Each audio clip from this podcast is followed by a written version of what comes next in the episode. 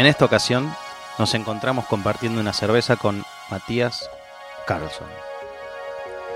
Matías es un ingeniero informático apasionado de la inteligencia artificial. Como actual cofundador, director y CTO de varias empresas tecnológicas, Matías está constantemente buscando aplicar su pasión para encontrar soluciones a problemáticas actuales. Esta es nuestra charla con Matías Carlson.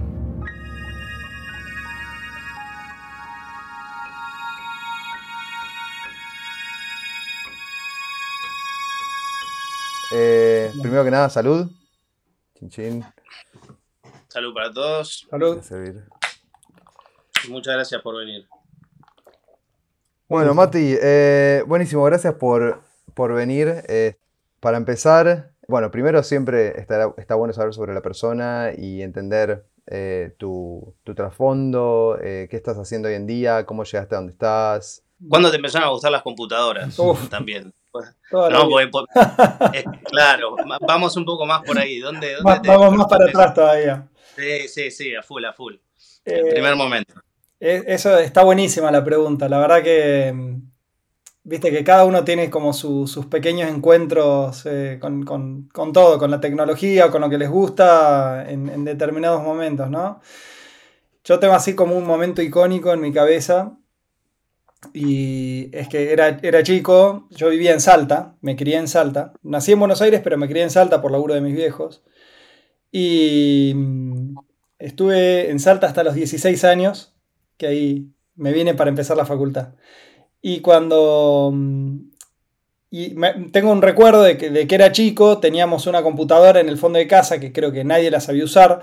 O sea, la sabían usar, pero más, más que nada para, lo típico de una computadora. Y un día en la hora de la siesta de mis viejos, como que yo estaba Así, me senté en la computadora a curiosear. No tenía internet ni nada en esa época las computadoras. Era una cosa. Le, faltaban años todavía para llegar a ese, a ese nivel. Y se me ocurrió, encontré un CD de, no sé, de una actualización de Windows. Y se me ocurrió actualizarlo. Y dije, ¿qué pasa si meto el CD y trato de actualizarlo? probablemente iba a romper todo, pero dije, bueno, intento. Y me acuerdo que ese fue mi primer acercamiento que me hizo que me enamore de las computadoras. Es una boludez tan grande como esa, ¿no? Porque de repente empecé a instalar, la, la primera cosa que hice solo con la computadora era chico, me empecé a copar, empecé a hacer un montón de cosas, ya empecé a, soñar más en grande con hacer cosas. Y ya desde ese momento todavía no estaba, creo que se estaba por entrar en secundario o estaba apenas entrando en secundario, no me acuerdo. Ya tenía clarísimo que quería estudiar ingeniería informática estaba, ya lo tenía decidido. Y, bueno, me recibí ingeniero informático. Y algo loco que me pasó en particular con la inteligencia artificial, que hoy en día trabajo mucho con... Soy CTO, yo, de, tres empresas, digamos.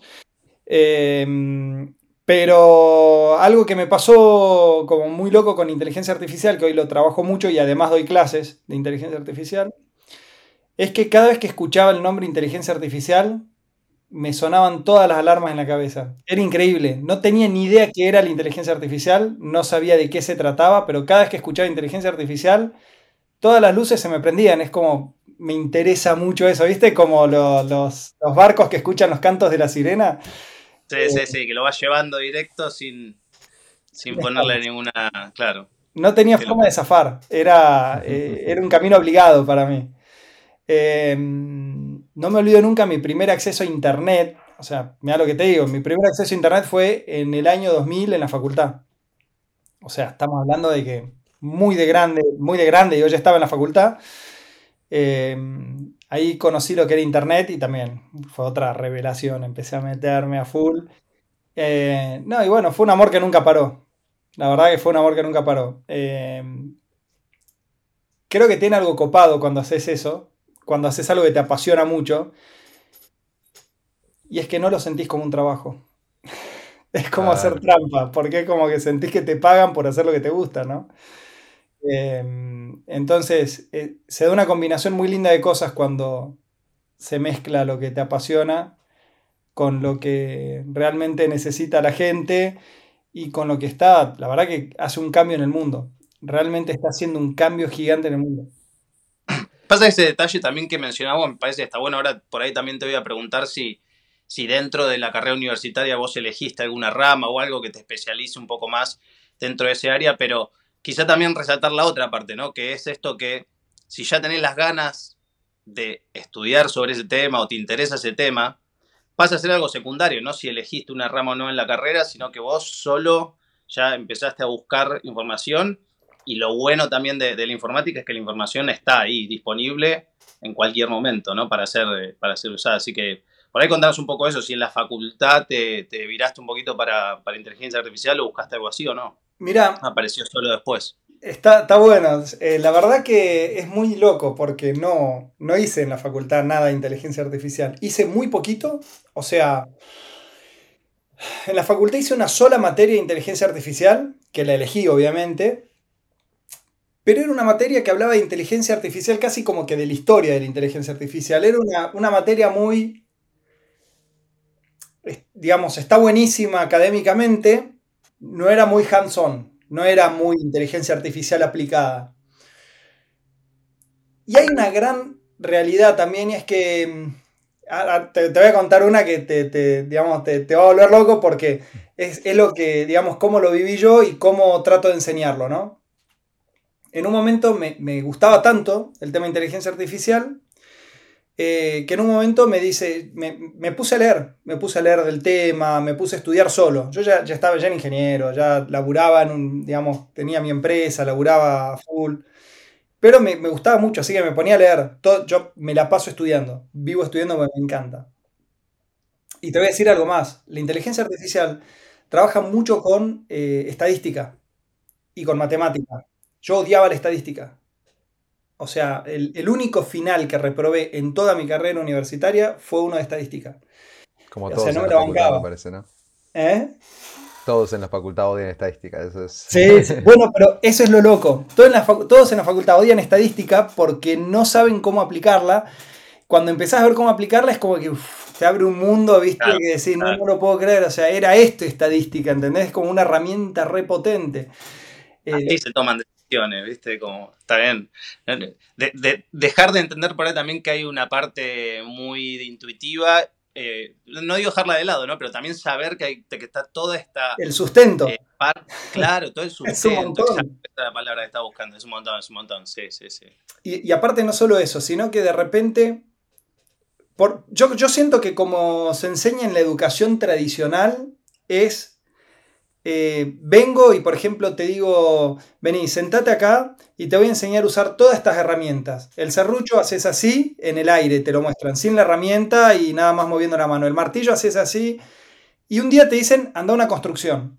Es decir, no, ni me acuerdo como, cuál era el serrucho, cuál era el martillo, no, nunca lo aplicaste, no, no sirve para nada, digamos. Em, y de repente, viste, es como cuando empezás a ver las cosas desde otra óptica, empezás a utilizarlo realmente en la práctica y qué sé yo, te abre la cabeza porque decís, uh, esto está buenísimo, ¿entendés? Y es como que eh, todo tiene sentido de golpe. Bueno, pará, y te estaba contando. Yo me puse a estudiar por mi cuenta. La verdad que quería entender de qué se trataba. No sé si entienden de qué se trata inteligencia artificial, porque hay un nivel de misteriómetro con el inteligencia artificial. Todo el mundo te dice, no, no, no, viste, inteligencia artificial es una cosa. Y es tan simple la inteligencia artificial, es tan fácil realmente la inteligencia artificial que da miedo que sea tan simple, pero todo el mundo la complejiza, yo creo que por dos cosas, porque mucha gente no la entiende y por otro lado, porque quieren hacerle misterio. no tiene mucho misterio. La verdad que es una cosa recontra fácil e intuitiva. Y entonces yo me puse a estudiar por curiosidad. ¿Qué es? ¿De qué se trata? ¿Cómo es? Y empecé a estudiar. A meterme, a meterme. Y empecé a preguntar tanto y a meterme tanto que un día me dicen, che, están, hay, hay un grupo de estudiantes que quiere un curso de inteligencia artificial. ¿Vos se lo podés dar? Yo decía, yo no, viste, no tengo ni idea de inteligencia artificial. Todo lo que estudié nada más tenía, realmente cargaba mucho con el síndrome del impostor, porque ya había estudiado bastante inteligencia artificial, yo decía, no puede ser esto tan sencillo. Pero dije, no, eh, bueno, acepté, digamos, el challenge y dije, me voy a recontracapacitar para poder explicarlo. No hay mejor forma de estudiar Seguro. que dar clases. Es la mejor forma que existe de estudiar me maté estudiando. preparé un curso entero de inteligencia artificial completo, me maté estudiando, di el curso, por el curso que di, que les encantó, me invitaron a dar una clase de posgrado de, inteligencia artificial en, la, en el IAE. Eh, o sea, viste, ya empecé a escalar ahí. En el posgrado que di en el IAE me conocieron gente de Levagón, que es una academia francesa gigante. Eh, les encantó cómo di la clase y me dijeron queremos que seas el teacher número uno de Levagón en Latinoamérica. No tenían, la, no tenían digamos, data science y me metí a a estudiar, a, dar clases, de todo. Nada, eso ya hace unos años y estuve perfeccionándome desde entonces, digamos. Pero realmente creo que mi camino fue como medio autodidacta. O sea, pues me pasa un montón que hay un montón que dicen, bueno, yo estoy con el máster en no sé cuánto, el máster, yo la verdad que fue 100% autodidacta. Estoy ahora por mandarme un máster, pero por, por un tema de, curioso que soy. Pero, pero no, fue completamente por ahí.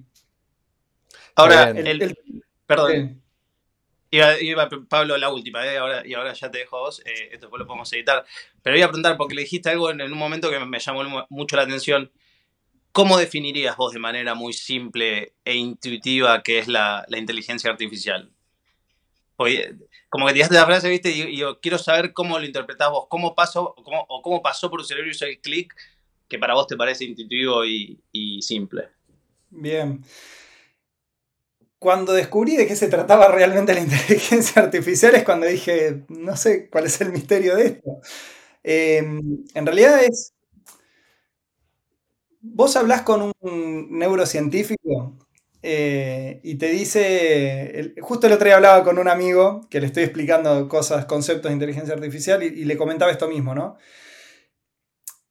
Es como que tenemos, las ideas que tenemos en la cabeza son como cubitos de hielo, ¿viste? Eh, esto lo leí en un libro de Stanislao eh, Bachrach, creo, que está buenísimo. El tipo dice, tenemos cubitos de hielo. ¿Cuándo surgen ideas nuevas? Cuando agarras dos cubitos y los dejas que se fundan en el mismo vaso. ¿no? Es como, che, tengo una cama, tengo una hamaca. Mm, si junto la cama y la hamaca, tengo una hamaca paraguaya. Es como inventaste algo. Em, todo funciona así. Un reactor nuclear. Hay un montón de gente que no sabe cómo funciona un reactor nuclear. En realidad, el gran invento que hicimos fue el fuego a partir del fuego fueron todas pequeñas variaciones. Es como el fuego, el fuego calienta agua, saca vapor, el vapor puede hacer girar una hélice. Ahora en vez de poner fuego le metemos una reacción eh, radioactiva que calienta el agua y gira la hélice, digamos, ¿no? No paramos de reinventar lo mismo, pero poniéndole una cosita más. Cuando vos vas sacando esos niveles de abstracción, terminas en un reactor nuclear que la gente dice, ¿cómo funciona esto? Bueno, mirás un poco para atrás, digamos, y es fácil. verlo. ¿Se escuchan los perros ladrando? Eh, no importa, no importa, no pasa nada. bueno. Dejamos Claro, como un este, gag del, de la entrevista. Bueno, Después le tiramos una inteligencia artificial que remueve el, ruido. Ese es buenísimo. Ese es buenísimo. Y bueno, lo que tiene de loco la inteligencia artificial es que hace algo muy parecido. Arranca un concepto recontra sencillo y lo que hace es empezar a abstraerlo un poquito, un poquito más cada vez. Entonces, cuando vos ves el producto final, ves un deepfake, ves una cosa así, dices, ¿viste? ¿Cómo funciona esto? ¿Cómo, ¿Cómo, hace para.? Yo hablo y en, en, simultáneo me está escribiendo en, eh, un texto con lo que yo estoy diciendo. Eh, ¿Cómo hace esto? Es recontra sencillo, lo que pasa es que se va abstrayendo de cosas, de primitivas muy simples. Y lo más simple de todo que existe en la inteligencia artificial es un concepto que se llama regresión lineal. No sé si lo conocen, pero es un concepto tan simple como que connect the dots, ¿no? ¿Viste cuando jugamos cuando somos chicos a conectar los puntos? Es como, tenés varios puntitos y marcas una línea de tendencia. Eso es una regresión lineal. Entonces, cuando vos empezás a trabajar con regresiones lineales, podés predecir algo. Porque vos pensás que si yo tengo varios puntitos sueltos de distintas observaciones, trazo una línea, si yo quiero saber un resultado determinado, tengo que ir y buscarlo en la línea y me va a dar una predicción. Obviamente no va a ser perfecta, pero va a ser una buena predicción nuestra cabeza funciona un poco de esa manera, si se ponen a pensar. Yo empiezo a ver que, no sé, em, no sé, pasa un auto y, se prenden tres luces, pasan dos autos y se prenden cuatro luces, decís, si, si pasan cinco, me imagino se van a prender seis luces, no sé. Es como que ya vas viste, haciendo el numerito en tu cabeza, ya vas haciendo una regresión lineal. Esto es lo mismo. Y después lo empezás a complejizar, porque después lo que haces son redes neuronales, que parece salido de Terminator, parece una cosa como recontra loca. Pero en realidad las redes neuronales, cada neurona es una regresión lineal. Y cuando vos empezás a combinar distintas regresiones lineales, con, vos haces, en una neurona haces esta recta, en otra esta recta, en otra esta recta, y ya dibujás un gráfico distinto. Entonces, digo, si vos lo que querés hacer es, por ejemplo, hacer una predicción de algo, ya mm. componiendo distintas rectas podés formar una figura que predice perfectamente cualquier cosa. Si vos quisieras hacer una clasificación de algo, Voy a decir, quiero clasificar, por ejemplo, todo lo que está, eh, lo que sea color eh, piel y lo que sea color eh, pared. Bueno, vos para clasificar lo que vas haciendo es vas pasándolo por redes neuronales que van detectando cómo es la cara, van detectando... Cada una toma un valorcito, digamos, cuando las empezás a componer, ahí se genera la magia. Vos lo que haces en realidad es darle muchos ejemplos de algo y vos le decís cuál es el resultado. Y una vez que vos le diste todos esos ejemplos y los resultados, se fija cuáles, cuáles son las mejores combinaciones de coeficientes de esas, de esas este, rectas para llegar a este resultado.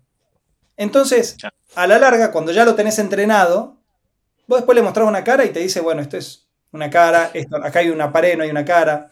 Entonces, es, eh, eh, es vos dijiste que hay, eh, cuando nosotros decimos inteligencia artificial, se crea un, misterio, ¿viste? La gente quizás eh, que no está tan informada al respecto lo ve como algo esotérico. es un tema de lenguaje que estamos equiparando inteligencia. Cuando decimos inteligencia, la gente tiene una preconcepción de la inteligencia humana e intenta quizás aplicarla a una computadora. Cuando decimos inteligencia artificial, pretendemos que va a ser simplemente una imitación de la inteligencia que nosotros conocemos. Y te tiro una bola curva más, es, eh, no es que estamos sobrevalorando la inteligencia artificial, quizás estamos sobrevalorando nuestra, nuestra propia inteligencia. Estamos diciendo, eh, si la máquina es inteligente, como nosotros somos inteligentes, entonces es es una cosa completamente misteriosa y esotérica. Eh, ¿De dónde viene ese misterio? ¿Y podemos equiparar la inteligencia artificial con la inteligencia humana eh, eh, más allá de, la palabra? Está buenísimo. Nos lleva a pensar, digamos, realmente cómo funciona nuestro cerebro. Pensá que nuestro cerebro funciona muy parecido. Nosotros tenemos neuronas que cuando llega un estímulo deciden si se activan o no. ¿En función a qué? A cierta información que tiene adentro. Pueden ser los coeficientes de la recta de regresión. A mí me faltó decirles una partecita. Cada neuronita de la inteligencia artificial tiene una recta de coeficiente y una función de activación. Lo único que hace es decirte si se activa o no se activa esa neurona. Por ejemplo, con valores negativos no se activa y con valores positivos sí. Esa es una forma. Con valores negativos te da un menos 1 y con valores positivos te da un 1. Esa es otra forma. Digo, hay muchas funciones de activación que son parte de la arquitectura de la red neuronal. Digamos, detalles técnicos que se pueden trabajar, que no es tan difícil, hay mejores prácticas para cada tipo de cosa que queremos detectar. Pero lo que te quiero decir con esto es, así funcionan nuestras neuronas. Llega información, hay un pequeño procesamiento, muy parecido a lo que pasa con una regresión lineal, y se activa o no se activa la dendrita para dejar pasar ese estímulo eléctrico. Si lo deja pasar, llega a la siguiente red neurona, a la siguiente neurona. Lo que tenemos nosotros en las capas de redes neuronales, ¿escucharon hablar de deep learning? Sí. Aprendizaje profundo. Deep learning no es otra cosa que poner muchas capas de neuronas una tras de la otra y cada capa interconecta todas las capas de la neurona anterior. O sea, todas las neuronas de la capa anterior, perdón. Entonces, todas las neuronas de esta capa van a una neurona, a otra, a otra, a otra, a otra. Todas las de esta capa van a una neurona. Eso, cuando la vas haciendo en profundidad, se llama Deep Network. Lo que tenemos en nuestro cerebro es una red neuronal gigante. De hecho, lo podemos estudiar esto cuando nos hacen, digamos, un electroencefalograma. Podemos ver el camino que recorre el estímulo eléctrico con, determinadas, con determinados impulsos nosotros la vista nos llega, digamos, a un sensor que ejecuta determinado, vos podés ver el caminito eléctrico que sigue, el camino de neuronas que va empujando. Cuando vos haces eso, a la larga no estás haciendo más que, digamos, ver eh, cómo funciona la red neuronal en tiempo real. Y si te pones a pensar, no funcionamos tan distinto. Vos pensás esto. ¿Qué es esto? Para los que están en Spotify, está levantando un banco. Estoy levantando un banquito y me encantó que lo, pudiste decir. ¿Y cómo sabes que es un banquito? Vos nunca viste este banco específico por ahí. Sin embargo, vos sabés que es un banco porque vos le podés extraer características, digamos, de esta forma que estamos hablando. Vos estás entrenado, vos viste muchos bancos y del otro lado te, estuvo alguien diciéndote, eso es un banco, eso es un banco, eso es un banco, reforzándote este aprendizaje. Hasta que en un momento vos lograste sacar las características esenciales de un banco.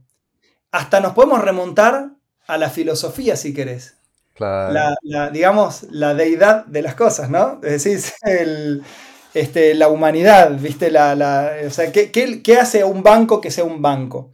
Bueno, vos decís, tiene cuatro patas, es más o menos chiquito, no tiene respaldo, pues si no sería una silla.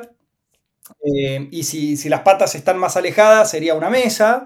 Entonces, como que vos vas generando, digamos, y de repente llegás a, como me pasó a mí, que llego a la casa de mi mujer y le digo, ah, qué lindo ese placar. No es un placar, es un dressoir, me dice. o es un, claro, es un chifonier, es un no sé qué. Digo, bueno, entonces... Que ahí están las, en, las utilidades, es un poco donde se encuentra por ahí una brecha un poquito más grande ahora que se está tratando por lo menos de, bajar, ¿no? Entre lo que puede diferenciar el humano, una computadora, pero también vemos en ese mismo momento que incluso para humanos es difícil diferenciar ciertas cosas. Sobre todo si no tenés la información, como decías antes, si no viste suficientes casos como para saber interpretar qué es ese objeto. Pero no nos pasa a nosotros también. Por eso, eso exactamente, claro. y, le, pasa a la inteligencia artificial. Es más, le voy a tirar un dato. ¿Alguna vez usaron un CAPTCHA? ¿Saben lo que es el CAPTCHA? Bueno, para los que están escuchando y no saben, el CAPTCHA es el, textito que te aparece cuando vos decís, em, no soy un robot, ¿no? O sea, seleccioname donde hay semáforos y eh, vos apretás los cositos. Decime qué dice en este texto y vos escribís lo que dice en este texto. ¿Saben lo que están haciendo? Están entrenando en inteligencia artificial. O sea, están, ustedes están haciéndole el entrenamiento con millones de personas al mismo tiempo. Están entrenando una mega red artificial que, lo que está haciendo básicamente en un caso es detectar cosas, en otro caso es aprender a leer. Entonces, a nosotros también nos pasa, cuando somos chiquitos no sabemos nada y de repente empezamos a, con, aprendizaje, con, digamos, con refuerzo de aprendizaje, empezamos a aprender cómo, cómo se habla, cómo se componen oraciones, cómo se camina, porque también hay redes neuronales que aprenden a hacer ese tipo de cosas. Hay una rama de la inteligencia artificial, hay varias ramas de la inteligencia artificial, ¿no? Hay una que se llama aprendizaje reforzado, reinforcement learning, que por ejemplo te permite eh, agarrar un, no sé, un bicho y tirarlo ahí y decirle, mira, las piernas se mueven de esta forma, tienen estos grados de libertad, aprendí a caminar y empieza, pa, empieza a tirar un montón de escenarios donde mueve las patas descoordinadamente, hasta que de repente empieza a moverlas coordinadamente y empieza a caminar y le va súper bien y bueno, aprende a caminar. Es como aprender aprende a caminar. Aprende a caminar eh, en, concordancia con lo que un humano espera que, que, esa computadora haga o, puede superar y crear una mejor manera de caminar, una manera más efectiva de caminar. Me encanta la pregunta porque es, es la, la pregunta correcta. O sea, es muy loco porque va a aprender a caminar en función a qué meta le damos nosotros que cumpla. Si nosotros le decimos lo que tenés que lograr es llegar a la mayor distancia posible caminando sin caerte, puede ser que diga, mira, si voy caminando en cuatro patas, eh, estoy más estable. ¿Entendés? Entonces, depende muchísimo de qué tipo de funciones le damos nosotros, o de, de recompensas. ¿Cómo le decimos, mira, te voy a recompensar si logras hacer esto? Ahora, sí a, cómo va a actuar, digamos. De repente eh, pasa un montón. Es más, les voy a contar una anécdota buenísima que, una vez vi en una charla este, interesante que decían que le enseñaban una inteligencia artificial a detectar animales, ¿no? Y en una le, enseñaban a detectar leones. animales en general, ¿no? Leones, jirafas, de todo. Y le pasaban, le pasaban, le pasaban. Entonces dicen, en un momento le ponen una foto solamente del desierto y dice, hay un león. Se ponen a ver y dicen, no, ningún león. Entonces cuando empiezan a analizar en profundidad, se dan cuenta que siempre que le mostraban una foto de un león, estaba en el desierto. Entonces la inteligencia artificial lo que dijo es, ah, mira, si hay arena, es un león. ¿Por qué no le mostraban fotos del desierto sin el león? Entonces lo único que conocía era el desierto con el león. Claro. claro. Básicamente. en ese sentido, por ejemplo, porque eh, eh, si la pregunta es, ¿puede, por ejemplo, esa inteligencia artificial caminar mejor o encontrar una forma más eficiente de caminar? ¿Es posible eso si las directivas de qué es el éxito y el fracaso las está poniendo el ser humano mismo? O sea, el ser humano le está diciendo por ahí, fracasás o tenés éxito en lo que estás haciendo. Y si el ser humano no conoce otra forma más eficiente de transportarse, saquemos de lado los autos, ¿no? Si, si la inteligencia artificial decide ponerse una rueda, bueno, buenísimo. Pero de, no puede salirse ninguna norma que los seres humanos no conozcan, ¿no? Tiene creatividad en otras, en otras palabras. ¿Dónde, ¿Dónde queda ese? ¿Mm? Nosotros le estamos diciendo el fin que buscamos, pero no le estamos diciendo el medio. Y en el medio es donde tiene la creatividad de la inteligencia artificial, porque vos le decís, quiero que recorra la mayor distancia posible, pero yo no le voy a decir, imaginen, imaginémonos por un momento esta situación. Yo tengo que programar un robot para que camine coordinadamente. Entonces, opción número una, me pongo a pensar cómo tiene que hacer los micromovimientos ese robot para poder caminar coordinadamente. Entonces digo, bueno, lo primero que tiene que hacer es empezar levantando la cadera, flexionar un poquito la rodilla, flexionar un poquito el tobillo, generar una rotación, hacer... Entonces, imagínense el algoritmo que sería armar todo eso. Una locura. Y lo más probable es que si pisa una piedrita así chiquita, se caiga al piso y se rompa todo y se quede caminando en el piso, ¿no?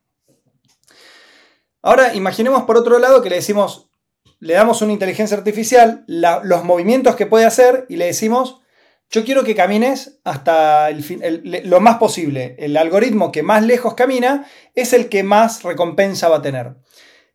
La inteligencia artificial va a hacer 50 millones de simulaciones. Y de repente en alguna va a empezar a llegar más lejos y funciona como el darwinismo, digamos. O sea, va a agarrar la que más lejos llegó y va a empezar a explotar esa iteración. Y va a empezar a sacar variantes de esa iteración, quizás completamente random, pero empieza a encontrar cosas que funcionan mejor de esta manera. Entonces empieza cada vez a comportarse mejor hasta que camina perfectamente, sin que hayamos programado específicamente para que haga eso. Simplemente le dijimos, quiero que llegues hasta la pared. Claro, cuando decís darwinismo se empiezan a disparar un montón de el tema es que e, están cumpliendo una función en particular y se están convirtiendo en expertos en hacer esa función al extremo, ¿no? Eh, no tienen presiones externas de aprender a ver. Por ejemplo, una, una, una, inteligencia artificial cuyo objetivo es aprender a caminar, no, no, no, tiene un depredador eh, que la está siguiendo para, para, para empujarla a desarrollar ojos o oídos o etcétera. O sea, es una evolución bastante contenida, digamos, en ese sentido. Eh, nada, ya sé, lo, estuviste mencionando antes y es inevitable que hablemos de las nuevas inteligencias artificiales que están saliendo para crear arte y cosas así, eh, con Mid Journey, Stable Diffusion y, eh, y DALI 2. ¿Qué, bueno, primero que nada, ¿la viste? Y segundo, me imagino que sí. Y segundo, ¿Qué, ¿Qué, pensás al respecto? Porque eh, yo, yo trabajo en diseño y es algo que estamos empezando a usar eh, en el proceso creativo como una herramienta más. ¿Qué, ¿qué, pensás al respecto? Bien, te, quiero contestar algo, primero que, que, comentaste recién, y es la parte del darwinismo. ¿Y por qué te quiero hacer un comentario al respecto? Porque mm, acá nos metemos en todo un tema filosófico que, da para charlar muchas horas, pero quiero que reflexionemos sobre algo. Em, nosotros no decidimos evolucionar hacia determinado lugar porque nos va a comer un depredador o porque va a pasar algo. Esto ocurre a un nivel genético y a lo largo de mucho tiempo. Bueno, la inteligencia artificial tampoco decide. eh, que va a evolucionar por determinada cosa. Simplemente que va encontrando algoritmos que generan mejor, se adaptan mejor a una tarea y va, se va reproduciendo de alguna forma ese tipo de algoritmo. Entonces, a la larga, si bien está creado artificialmente, estamos súper de acuerdo, el paralelismo no podría ser mayor, digamos. Es como, sí, está bien, no, tiene el miedo de que va a desaparecer, pero básicamente está el, digamos, el, la supervivencia del algoritmo más apto. Hay generaciones, ¿no? Hay generaciones de algoritmos. Totalmente, y hay millones de iteraciones. De hecho, la gran ventaja que tenemos con la inteligencia artificial es que podemos hacer toda la evolución que hicimos nosotros, pero en poco tiempo, porque nosotros lo dejamos entrenando y hay millones de iteraciones en, un lapso de horas. Eso, eso, nos permite hacer muchas simulaciones sin tener que vivirlas en nuestro tiempo físico, en nuestro tiempo real. Em, respecto de la otra pregunta que me hacías, de DALI y de... Hay un montón de otras cosas que salieron. Básicamente, eh, esto se disparó mucho últimamente. Hay una corriente gigante que se disparó. Yo creo que hay dos motivos. La inteligencia artificial está desde los años 70, digamos, dando vueltas, y hasta incluso antes. Pero, ¿por qué ahora está explotando tanto? Yo creo que hay dos motivos esenciales. Vivimos en la era de los datos. Vivimos llenos de datos piensen que la cantidad de datos que se están generando en este instante en Internet, no sé si vieron alguna vez un chart que es eh, qué pasa cada minuto. Es espeluznante ese chat. Es terrible. O sea, cada minuto de que pasa en la vida, digamos, se generan miles de horas de contenido de YouTube, se generan miles de horas de, de, video, de streaming, de, o sea, es una cantidad de información exorbitante que estamos generando. La inteligencia artificial vive de los datos. Si no tenés datos, no podés entrenar una inteligencia artificial. Entonces, ahora tenemos tantos datos que podemos entrenar muchas cosas. Por otro lado, empezaron a haber aplicaciones muy concretas de la inteligencia artificial. Por ejemplo, Tesla. Tesla tenés los autos que se manejan solos. ¿Cómo hacen para manejarse solos? 100% inteligencia artificial. El auto va y empieza a detectar, hay una señal de tránsito, hay un auto que está yendo a tal velocidad, le hace la trayectoria, una regresión lineal, le hace una trayectoria, si hay colisión o no hay colisión posible, todo eso es inteligencia artificial. Entonces, se armó un consorcio grande, bueno, ni, hablemos de Google, digamos que es gigante en inteligencia artificial.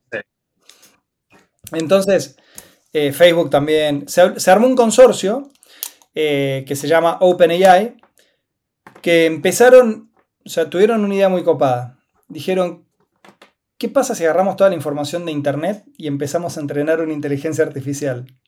Es un concepto buenísimo. Vos pensás toda la información que tenés en Internet. Entonces empezaron a entrenar inteligencia artificial, un motor de inteligencia artificial con distintos, eh, distintas especialidades, si querés. Entonces de repente dicen, bueno, ¿qué pasa si quiero que una inteligencia artificial sepa pintar, DALI. DALI es por, digamos, por una, este, por juntar eh, Wally de la película del robotito que va limpiando la tierra con Dalí, el pintor, ¿no? Em, entonces, dicen con Dali, empiezan a entrenarlos con un montón de cuadros y todo, y aprende, digamos, lo que hacen es etiquetar los cuadros, ¿no? Ven un cuadro y dice, bueno, mira, este cuadro tiene flores, paisajes, una persona, ese impresionismo. Entonces le dan un montón de etiquetas al cuadro de, gente que sabe de ese cuadro. Y de repente dicen, bueno, ¿qué pasa si ahora hacemos el proceso inverso? Yo ya le enseñé muchas cosas. A ver, ¿qué pasa si yo agarro una persona que estuvo estudiando 30 años arte y le digo, ¿me dibujas algo del impresionismo que tenga flores y lo va a saber dibujar, porque pues sabe impresionismo, digo, si sabe dibujar, sabe impresionismo, sabe de qué es una flor, sabe que entonces va a saber cómo arreglárselas. Lo mismo pasa con la inteligencia artificial. Lo que pasa es que aprendió esos 30 años o miles de años de arte de la humanidad en pocos meses. Es alucinante. Eh, cuando empecé a usar, yo empecé a usar Mid Journey, ahora estoy usando Stable Diffusion. Em, las primeras cosas que empecé, yo trabajo en videojuegos y creo personajes y cosas así, y lo primero que empecé a hacer es tirarle prompts para que me, devuelva eh, conceptos de, de, personajes para videojuegos y cosas así. Y al principio eran como, diría como si un niño de 12, 13 años eh, dibuje algo. Eso fue apenas salió, los primeros días que salió. Eh, y después al mes ya me estaba tirando cosas que yo no podría hacer, pero ni, ni aunque me entrene en arte por varios años. Y me impresionó el ritmo al cual eh, esa máquina eh, mejoró como artista, porque es lo que está haciendo, está mejorando como artista. Vos imaginate si una persona tuviese la capacidad de estudiar el arte de toda la humanidad y de que y escuchar a toda la humanidad al mismo tiempo mientras le pide cosas de arte sería la persona más sabia del mundo, digamos, en cuanto a arte y en cuanto a lo que le tires. Ese es lo, que tiene de loco la inteligencia artificial, que está centralizado. Vos pensás que todos los Teslas que están en el mundo em, se nutren de la misma experiencia. Es como un conductor súper especializado porque es, está manejando 800.000 autos por día. Un solo conductor. Eso es lo que tiene de loco nosotros, cada uno tiene, yo soy, puedo manejar mejor o peor que otra persona. Hoy, por ejemplo, no sé, puedo ir con el auto, casi choco con alguien, aprendí que en la esquina tengo que frenar, pero el que está al lado, por ahí no. Y mañana choca. Lo que tiene de loco la inteligencia artificial es que aprende una vez y ya lo incorpora para todo el resto porque es centralizado. Entonces es, eso es demencial, es exponencial lo que puede aprender la inteligencia artificial. Para, sorry, para, para cerrar, nos estamos pisando, para, para, para cerrar esa parte, em, es como un espejo, ¿no? Porque, digamos, es un consenso de lo que hacen todas las, todas las personas que interactúan con la inteligencia artificial y le, ponen eh, directivas eh, y seleccionan cuáles imágenes eh, pasan a la siguiente generación y cuáles no. Em, al fin y al cabo, para lo que la estoy usando hoy en día es eh, por ejemplo, si quiero eh, pensar en un estilo visual que, eh, que, le llegue a mucha gente, que mucha gente lo, acepte y, se siente identificada, le tiro prompts a la inteligencia artificial y me devuelve un consenso de lo que millones de personas, por ejemplo, si quiero dibujar un perro, la inteligencia artificial me dice lo que la mayor, la mayor parte de la población piensa que un perro es. ¿no? Entonces yo puedo hacer un perro que le va a gustar a la mayor cantidad de gente. ¿no? Totalmente. Generalmente nosotros, eso también se llama bias, ¿no? Es como un sesgo de información. La verdad que la inteligencia artificial no podemos evitar que sea sesgada a veces porque la entrenamos nosotros, somos humanos y la, entrenamos nosotros. A veces tratamos de evitar el sesgo de información y de hecho a veces que le agregamos cosas para evitar esa parte. Eh, por ejemplo, no sé, cuando estamos tratando de, entrenando una inteligencia artificial, muchas veces de imágenes, por ejemplo, una, generalmente cuando trabajas con imágenes, la inteligencia artificial que usas se llama redes neuronales convolucionales. No prendamos el misteriómetro, es algo muy parecido a las redes neuronales que vimos antes, pero le agrega el concepto de dimensionalidad, digamos, básicamente. Eh, o sea, del espacio para saber dónde está cada cosa. Em, bueno, en las redes neuronales convolucionales, generalmente nosotros para entrenarlo y para que no se quede tan sesgado, o sea, si nosotros lo entrenamos específicamente para algo, eh, corremos el riesgo de que, sea, de que se haga un overfitting, o sea, de que trabaje muy, muy, muy apegado a eso que le dimos. Entonces, muchas veces le agregamos ruido a la información, a propósito. O sea, eh, cortamos la información, la ponemos un costado a otro, le cambiamos el color, le agregamos. Entonces se suele agregar cosas para que no tenga tanto, tanto sesgo. Pero es totalmente válido lo que decís. No podemos evitar este, nosotros influenciar de alguna forma porque nosotros le estamos enseñando. La gran ventaja es que al enseñarle muchísima gente, bueno, trata de sacar el mayor factor común posible. Eso, eso en parte es un poco lo, lo difícil de entender que algo tan rápido pueda quizá eh, generar tanto, tanta información. Voy a tratar de estructurar esto, pero generar tanta información que para nosotros como seres humanos entendemos que, nos, que tardamos mucho tiempo en llegar a esas conclusiones, ¿no? Que quizá ahí es, por ahí hasta el ser humano tenga esto de, eh, no quiero que sea tanto mejor que yo, ¿entendés? Y por ahí a veces está un poco esto, sobre todo cuando se tocan temas de arte, por ejemplo, que es, che, no, no, no, no, saquen la creatividad, ¿viste? No nos saquen el arte, no nos saquen la música porque, porque, nos matan. Y en realidad, también volviendo un poco al, inicio de, lo que decías vos al principio, Matías, que es, tampoco le tengamos tanto miedo. O sea, nosotros estamos creando estas herramientas, nuestra propia creatividad creó esta herramienta en sí.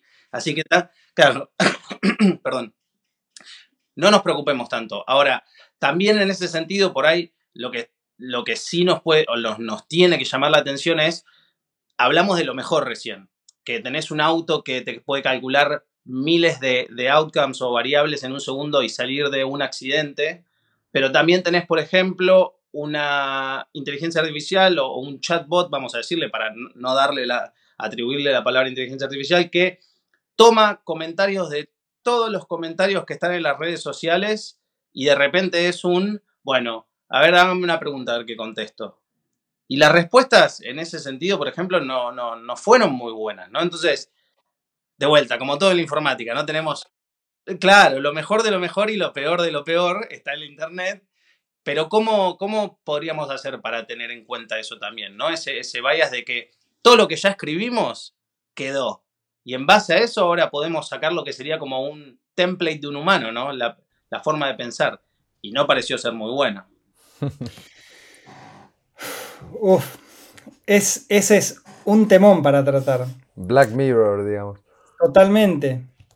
A ver, no somos para nada perfectos, eso es una realidad. Y nosotros le transmitimos eso a nuestra inteligencia artificial, ¿no? Es como que le transmitimos esa imperfección. Le transmitimos nuestros sesgos, le transmitimos nuestro, nuestros preconceptos, le transmitimos nuestras, digamos, todo lo que tenemos, constantemente se le estamos transmitiendo. Entonces, realmente es como, pongámonos a pensar que es como un niño, ¿no? O sea, un niño aprende de lo que ve de los padres, ¿no? O sea, y de repente nos ve hacer determinadas cosas y ellos actúan muy parecido. Entonces, sí, está, está interesante el tema. En muchos casos tuvieron que darle algunos sesgos a propósito eh, para que no, no, estereotipe, por ejemplo. Eh, ha pasado, pero de nuevo, lo podemos ver como una entidad independiente y una cosa que es eh, como, como una amenaza, o lo podemos ver como una herramienta. Y pongámonos a pensar, por ejemplo, cuando se inventó, no sé, los primeros que inventaron el, martillo neumático, no sé, el, martillo que, tira. El carpintero por ahí dice, no, mirá, no me van a pagar más por pegarle con el martillo al clavo. Y vos decís, bueno, pero ¿tanto valor le agregabas con pegarle con el martillo al clavo? Entonces, en realidad en vez de tener la misma herramienta, la podemos usar para distintas cosas. Así como los artistas, por ejemplo tienen Dali que de repente ahora se puso a escribir cosas y aparte royalty free, ¿entendés? O de repente decís, necesito una imagen, se la pido a Dali, te la da royalty free, la puedes usar donde quieras, sin ir más lejos, hace poco fue el cumpleaños de mi hija y tenía que mandar la invitación. Y digo, no sería, no sería yo si no genero la invitación con inteligencia artificial. Así que le pedí a Dali que me haga una, invitación con inteligencia artificial y espectacular. Eh, eh, un compañero del trabajo hizo exactamente lo mismo, pero usó Stable Diffusion y puso a su hija montando un tiranosaurio Rex, digamos. Y ahora todos los padres, todos los padres eh, le dicen, por favor, ¿me puedes hacer unas invitaciones para mí también? Y bueno, se arma un, nuevo negocio. Mirá qué interesante, mirá qué interesante. Es como que todos los padres le empezaron a pedir a él que haga la, invitación, ¿no? él tiene la herramienta.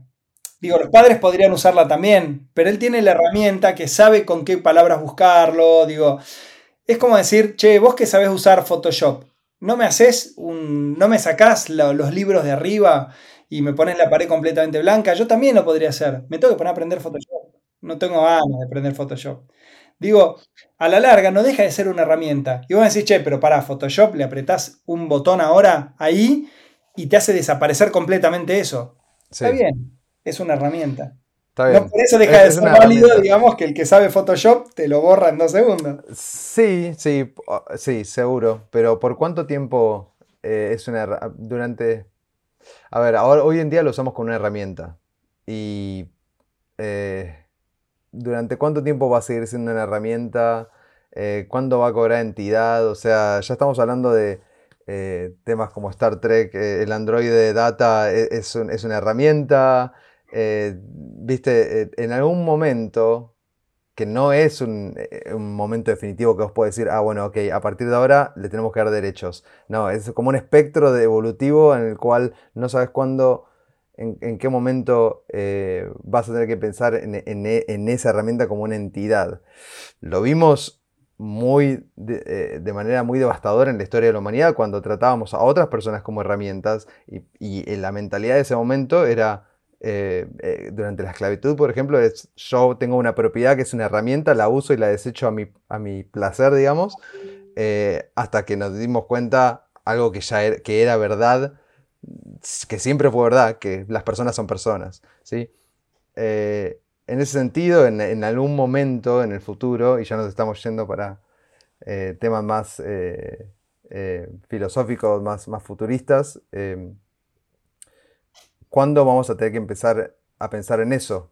Y lo voy a llevar a, algo que quizás eh, está más latente hoy en día, que es lo que pasó con Google eh, eh, y, Lambda y recientemente a un ingeniero de Google lo suspendieron porque publicó conversaciones con la inteligencia artificial de Google que, y, él, y él proclamó que esa inteligencia era consciente.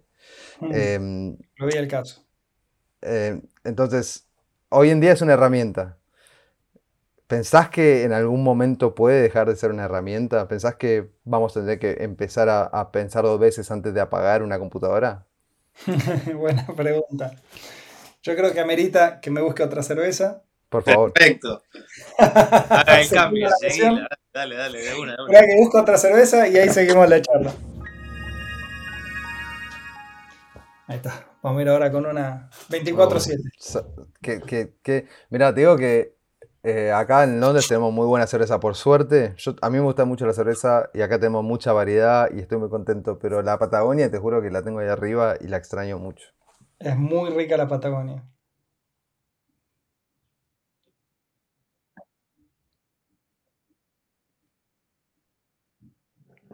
Sí, ¿me están llegando? No, no, no, porque yo estoy con el celular y lo tengo en, focus, así que no. Sí, sí. Eh, ¿Sabes qué me estaba llegando? Que ahí lo estoy apagando. las notificaciones de. Sí, no eran las de WhatsApp, eran las de. Del laburo era. No, no, de Telegram, del. Ah. ah. trading. Me está llegando. las, crypto updates. Las crypto updates. Sí, sí. No queremos, no queremos meterte. Mira que si tenés que ejecutar, si se escucha vende, vende, vos vende, ¿eh? no, no, no te hagas problema. Tengo un bot que hace solo eso. ah, claro, obvio, obvio. Bueno. No podía ser de otra forma. No podía ser de otra forma, no podía ser de otra forma. Bien. Bueno, de vuelta. Volvamos a, a, esa que estábamos entonces. ¿Dónde, dónde retomemos. Retomemos. A ver. ¿En qué momento tenemos que empezar a preocuparnos por la inteligencia artificial? Em, nuestro cerebro, digamos, tiene algo, tiene muchas similitudes, ¿viste? Con la inteligencia artificial. Pero tiene una ventaja que hoy en día no tiene la inteligencia artificial, y es la plasticidad que tiene. Em, nosotros nos prendemos y nos apagamos tenemos como, colectivamente como humanidad, funcionamos, si querés, como si fuese una inteligencia artificial, ¿no? Es como, colectivamente como una humanidad generamos un montón de cosas y un montón de niveles de abstracción donde vos decís, che, Dali se ocupa específicamente de imágenes, nosotros tenemos artistas. Digo, yo soy ingeniero informático, no tengo ni idea de cómo pintar. Yo, más que el señor Palitos, no sé hacer. Em, tengo mi recuerdo más vívido de primer grado cuando tenía que hacer una tacita para el Día de la Madre y me quitaron la tacita diciendo, deja que le estás arruinando. Ese fue como, esa fue mi última interacción con el arte, digamos. Em, entonces, digo, pero probablemente un artista se sienta a hacer inteligencia artificial y no sabe cómo hacerla. Digo, entonces tenemos un poco esa distribución de especialidades que, tienen las inteligencias artificiales, ¿no? Pero tenemos un cerebro recontraplástico. Nosotros tenemos una capacidad de procesamiento que es increíble. La inteligencia artificial es muy buena para determinadas tareas. Nosotros como que tenemos la capacidad de hacer muchísimas de esas cosas y más entre otras cosas, crear la inteligencia artificial. En tal caso, la gran diferencia, si querés, con lo que hemos tenido antes como humanidad y lo que pasa ahora con la inteligencia artificial es que nosotros estamos, somos los creadores. Em, que algún día nos pueda superar, puede ser, eh, es probable. Yo creo que van a haber muchos cambios con la computación cuántica. La computación cuántica va a tener un nivel de procesamiento que hoy no nos imaginamos, una cantidad de procesamiento impresionante.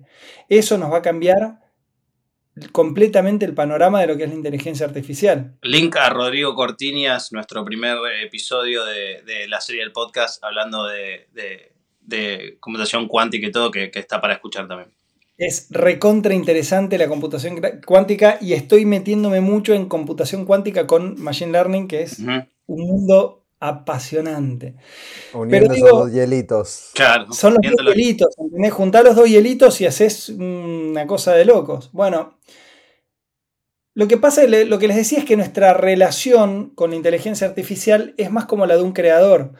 Es, no quiero usar la palabra como, como si fuésemos el dios de la inteligencia artificial, pero somos como el creador, digamos, ¿no? Eh, definitivamente en un momento puede hacer una cosa más interesante la inteligencia artificial. Pero a la larga es muy parecido a lo que somos nosotros. O sea, y, cómo podemos hacer nosotros. Vos pensé que si hay algo que a mí me deja tranquilo, es que a lo largo de la historia de la humanidad, siempre existieron avances que por un lado podrían haber destruido la humanidad, siempre estamos a tiempo todavía de destruir la humanidad, Mañana, si queremos mañana, pero bueno. Si queremos mañana la destruimos. Y todas las cosas que se inventaron se pudieron usar para el bien o para el mal y hubo gente que la usó para las dos cosas. Digo, un martillo puede ser usado para construir una casa y un, abrigo o para matar a alguien de un martillazo en la cabeza. La, digo, la, la, este, la energía nuclear se utiliza para iluminar un montón de, de países y se utiliza para curar gente, la medicina nuclear. Cura un montón de gente, pero también se usó para Hiroshima y Nagasaki. Em, entonces, en ese sentido, cuando yo hablo de herramienta, digo, la humanidad mucho tiempo eh, tuvo épocas muy, muy oscuras, pero si nosotros hacemos una regresión lineal de la humanidad, siempre estuvo mejor. siempre fue mejorando. Nosotros pensamos que estamos mucho cada vez peor. Siempre estamos mejor. Pensemos si estamos mejor o peor que en la Edad Media o en la Edad Oscura. no, que eso por, ahí, eso por ahí lo que cuesta a veces, que a números, a números reales, ¿no? y analizando la totalidad de, de, la población, no específicamente ciertos sectores, obviamente eh, es esa la respuesta, es estamos mejor que como estamos hace 100 años que de una gripe o un corte te morías. Eso seguro. Obviamente, después está la parte que es difícil de entender, que es la, realidad de, cada persona, eso claro. Pero. Totalmente, pero, pero ponete a pensar en términos, en todos los términos, en términos de salud, en términos de derechos, en términos de lo que se te ocurra, de, digamos, de, crecimiento, de, lo que quieras, siempre estamos mejor. Tenemos que pasar por momentos, digamos, raros como humanidad, para aprender, sí, nos ha pasado toda la historia. Nos pasó con, todas las guerras que tuvimos, las cruzadas, las guerras mundiales. Eh, digo, el ser humano se equivocó mucho, muchas veces. Pero de esas equivocaciones también aprendimos. Digo, y necesariamente aprendimos, porque digo, ¿quién quiere volver a, una época como el nazismo? ¿Quién quiere volver a una época como la, Edad Media o como la Edad Oscura? No, no, quiere volver nadie, digamos. Siempre vamos mejorando y siempre vamos generando mejores condiciones para todos. Entonces, ¿qué puede pasar que en algún momento tomemos una conciencia de decir, che, estamos usando como una herramienta la inteligencia artificial que piensa, que siente, digamos, estamos mal. Sí, yo no, no, no, no, no, no dudo de lo que decís. Yo tiendo a ser positivo en ese sentido. Creo que el, futuro no es tan oscuro para nosotros, pero eh, la pregunta va más a. Em, ¿Pensás que podemos llegar a crear inteligencias artificiales que sientan, que, tengan motivaciones? Em, la realidad es que, eh, como dijimos antes, la evolución de, esas inteligencias es mucho más rápida que la nuestra. Y una vez que entendamos a fondo el cerebro, el cerebro humano y podamos empezar a reproducir todas las conexiones neuronales que tenemos, quizás podemos reproducir un cerebro humano, pero ese, ese cerebro, ¿pensás que va a ser consciente? ¿Pensás que va a tener sentimientos, eh, etcétera? Em, y en ese punto, una vez que ese, esa reproducción de nuestra mente sea alcanzada, eh, va a empezar a, evolucionar mucho más rápido que nosotros, digamos, porque las iteraciones de esa mente van a suceder mucho más rápido que la nuestra, en horas o días generaciones y generaciones de máquinas van a morir y, vivir eh, y, y, mejorarse. Definitivamente. O sea, pensemos qué son los sentimientos. Saquemos el lado poético de los sentimientos. Vayamos directamente a los hechos, a los hechos fríos. Vamos a los hechos fríos y científicos. No dejan de ser estímulos eléctricos que, que liberan, o sea, determinadas este, partículas en el organismo que tienen receptores y que a su vez este, generan otro tipo de estímulos eléctricos. Digamos, ¿en qué se diferencia de la electricidad de los procesadores? Son procesos que podemos reproducir. Se diferencia nada más en el nivel de complejidad que tienen. Porque incluso lo podés ver mismo, si vos querés ver un sandbox, digamos, querés ver un experimento esto en la realidad, Fíjate los animales. Hay animales que manifiestan mayores sentimientos y animales que manifiestan menos sentimientos. Hay animales que decir. Y tenés un perro que viene y te lame y te pone las orejitas y decir, me enamoro del perro, ¿entendés? Es como que tiene un sentimiento ese perro, porque te mira y mueve la cola. Definitivamente tiene un sentimiento. Ahora, una hormiga, ¿tiene un sentimiento? No, probablemente es un, digamos, es un ser más autómata, digamos, ¿no? con menos nivel de complejidad en esas terminales nerviosas, digamos. Claro, menos nivel de complejidad individual por ahí. Y, uno puede ver. Exactamente, cuando vos lo pones a nivel global, termina siendo una complejidad colectiva, digamos. Sí, pero bueno.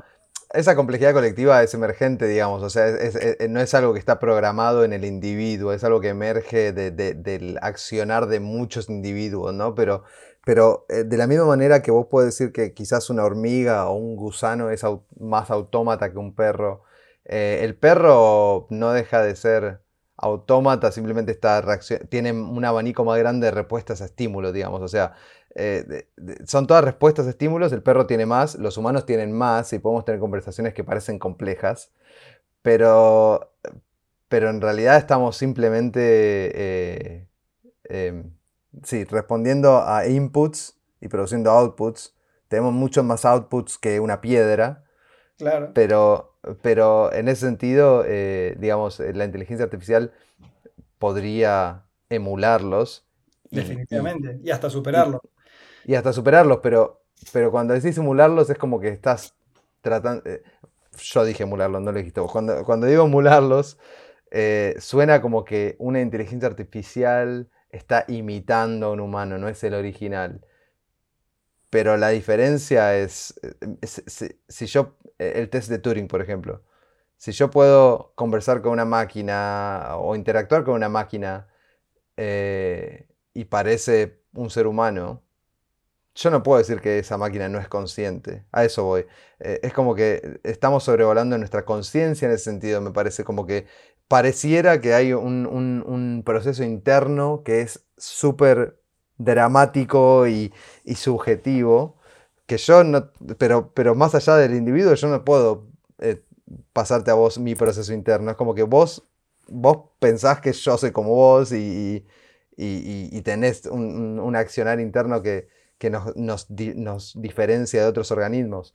Eh, como pasó de nuevo, volviendo a, la inteligencia de Google Lambda. Em,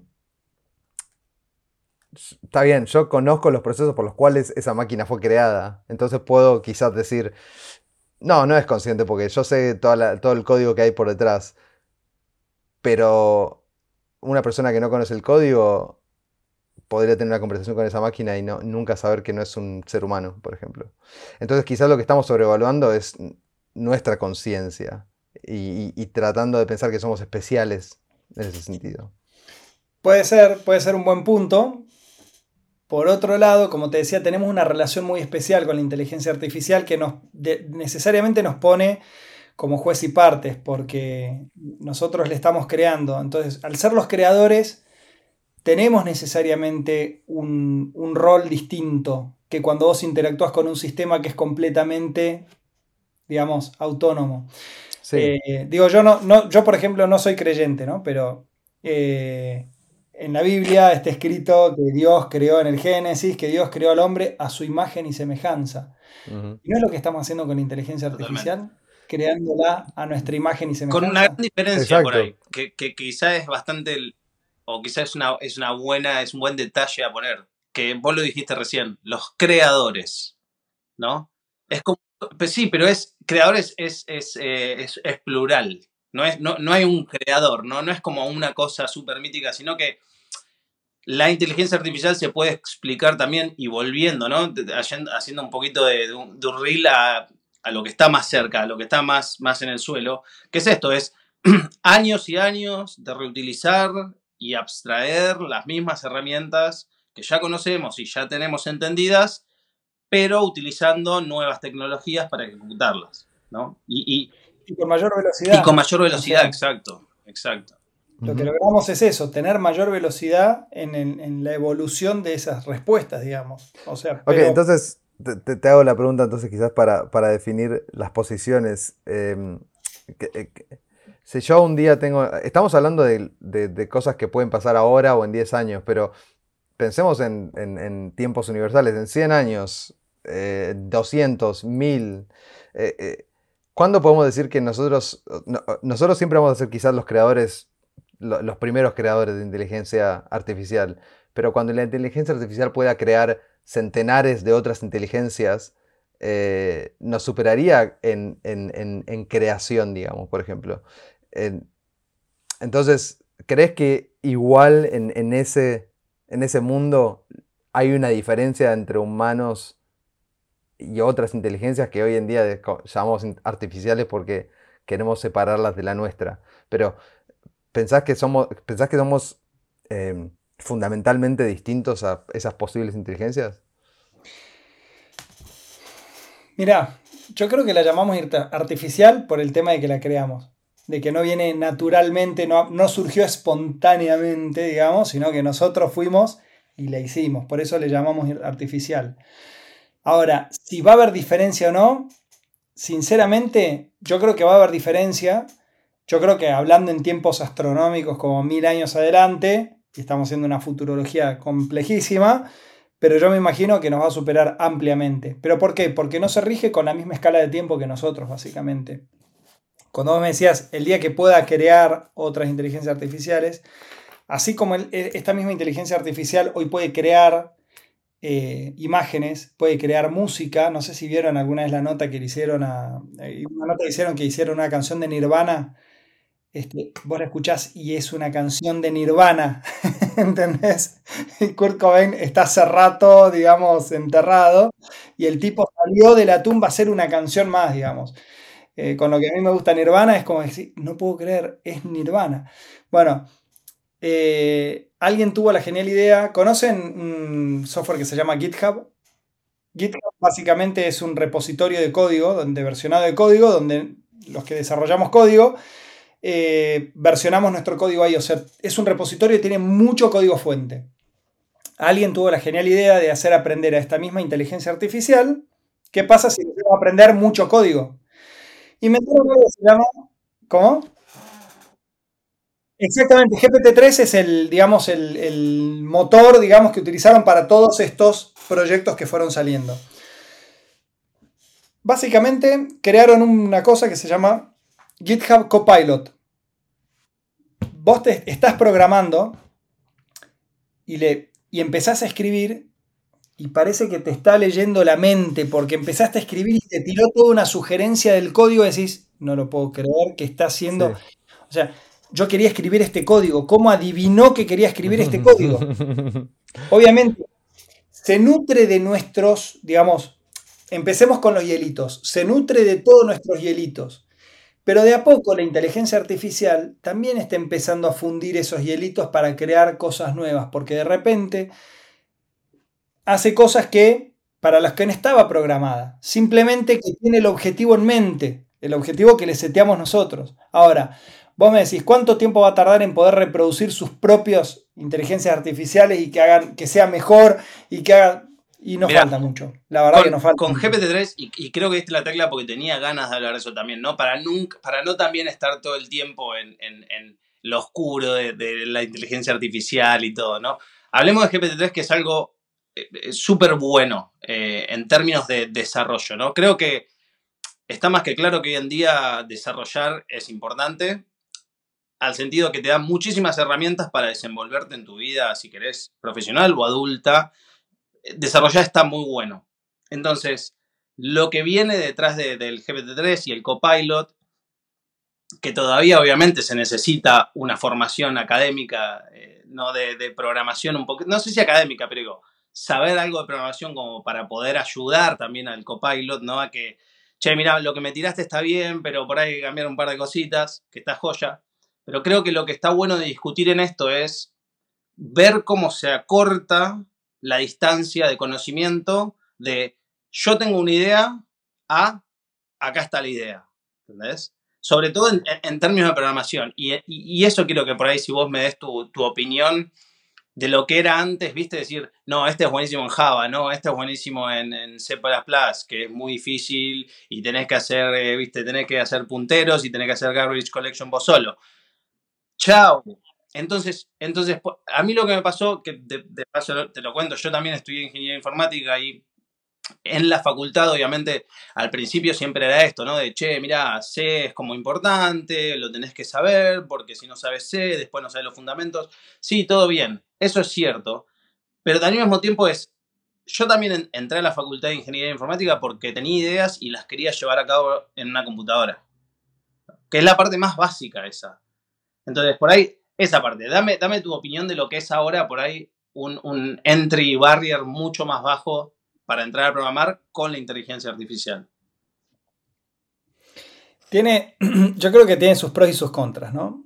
Yo empecé programando en Assembler. Para los que no saben, Assembler es código máquina, básicamente. O sea, es casi, casi. O sea, Assembler se traduce directamente a unos y ceros. O sea, no hay casi intermediarios. Em, el día que yo aprendí C, que es un lenguaje de programación difícil para el, común de la gente, me pareció que era divino C, porque era como mucho más fácil que Assembler. Obviamente a nivel, digamos, a medida que yo fui subiendo el nivel de abstracción de los lenguajes de programación, llegué a Python, por ejemplo, vos te das cuenta que cada vez podés crear mayores cosas. También te das cuenta que algo se queda en el camino, la eficiencia, ¿no? O sea, con Assembler vos haces algo hiper eficiente, cada vez necesitas más recursos. Pero a su vez, eh, a mí me gusta pensar en esto como el, digamos, los sistemas que son súper eficientes no crean nada. Ponete a pensar. ¿Por qué crearías algo si con la eficiencia máxima vos no deberías perder tiempo ni recursos en hacer algo nuevo? Los sistemas súper eficientes no crean. Entonces, cuanto más empezás a generarle, a darle energía a un sistema, Empieza a ser ineficiente, pero empieza a crear cosas nuevas. Eso es interesantísimo. Porque de repente tenemos, hoy en día existen programas que vos le escribís, quiero una aplicación que tenga tres botones de aceptar, cancelar y poner tarjeta de crédito y te dibuja la aplicación y te la hace. Ahora, ¿es recontra performante? Probablemente no, probablemente si la hacías en eh, Swift eh, era mucho más, o en Android era muchísimo más, de Java, digo, o Kotlin era mucho más performante, pero tenés cómo materializar una idea y eso lo que te permite es tal cual lo que decías vos, Ramiro, es como decir, puedo empezar a crear. Cuando nosotros empezamos a crear, empieza a darse una magia interesante. Y es que ya no tenés que juntar tantas puntas para poder generar algo nuevo.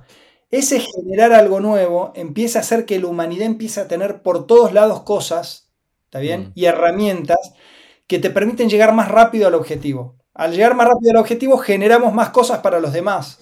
Entonces, si ustedes se fijan, hace 100 años, pensemos hace 100 años, ¿no? Estamos en 2022, pensemos en 1922.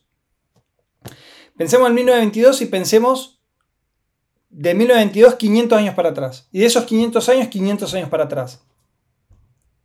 Los cambios eran mucho, mucho más pausados. Mucho más pausados.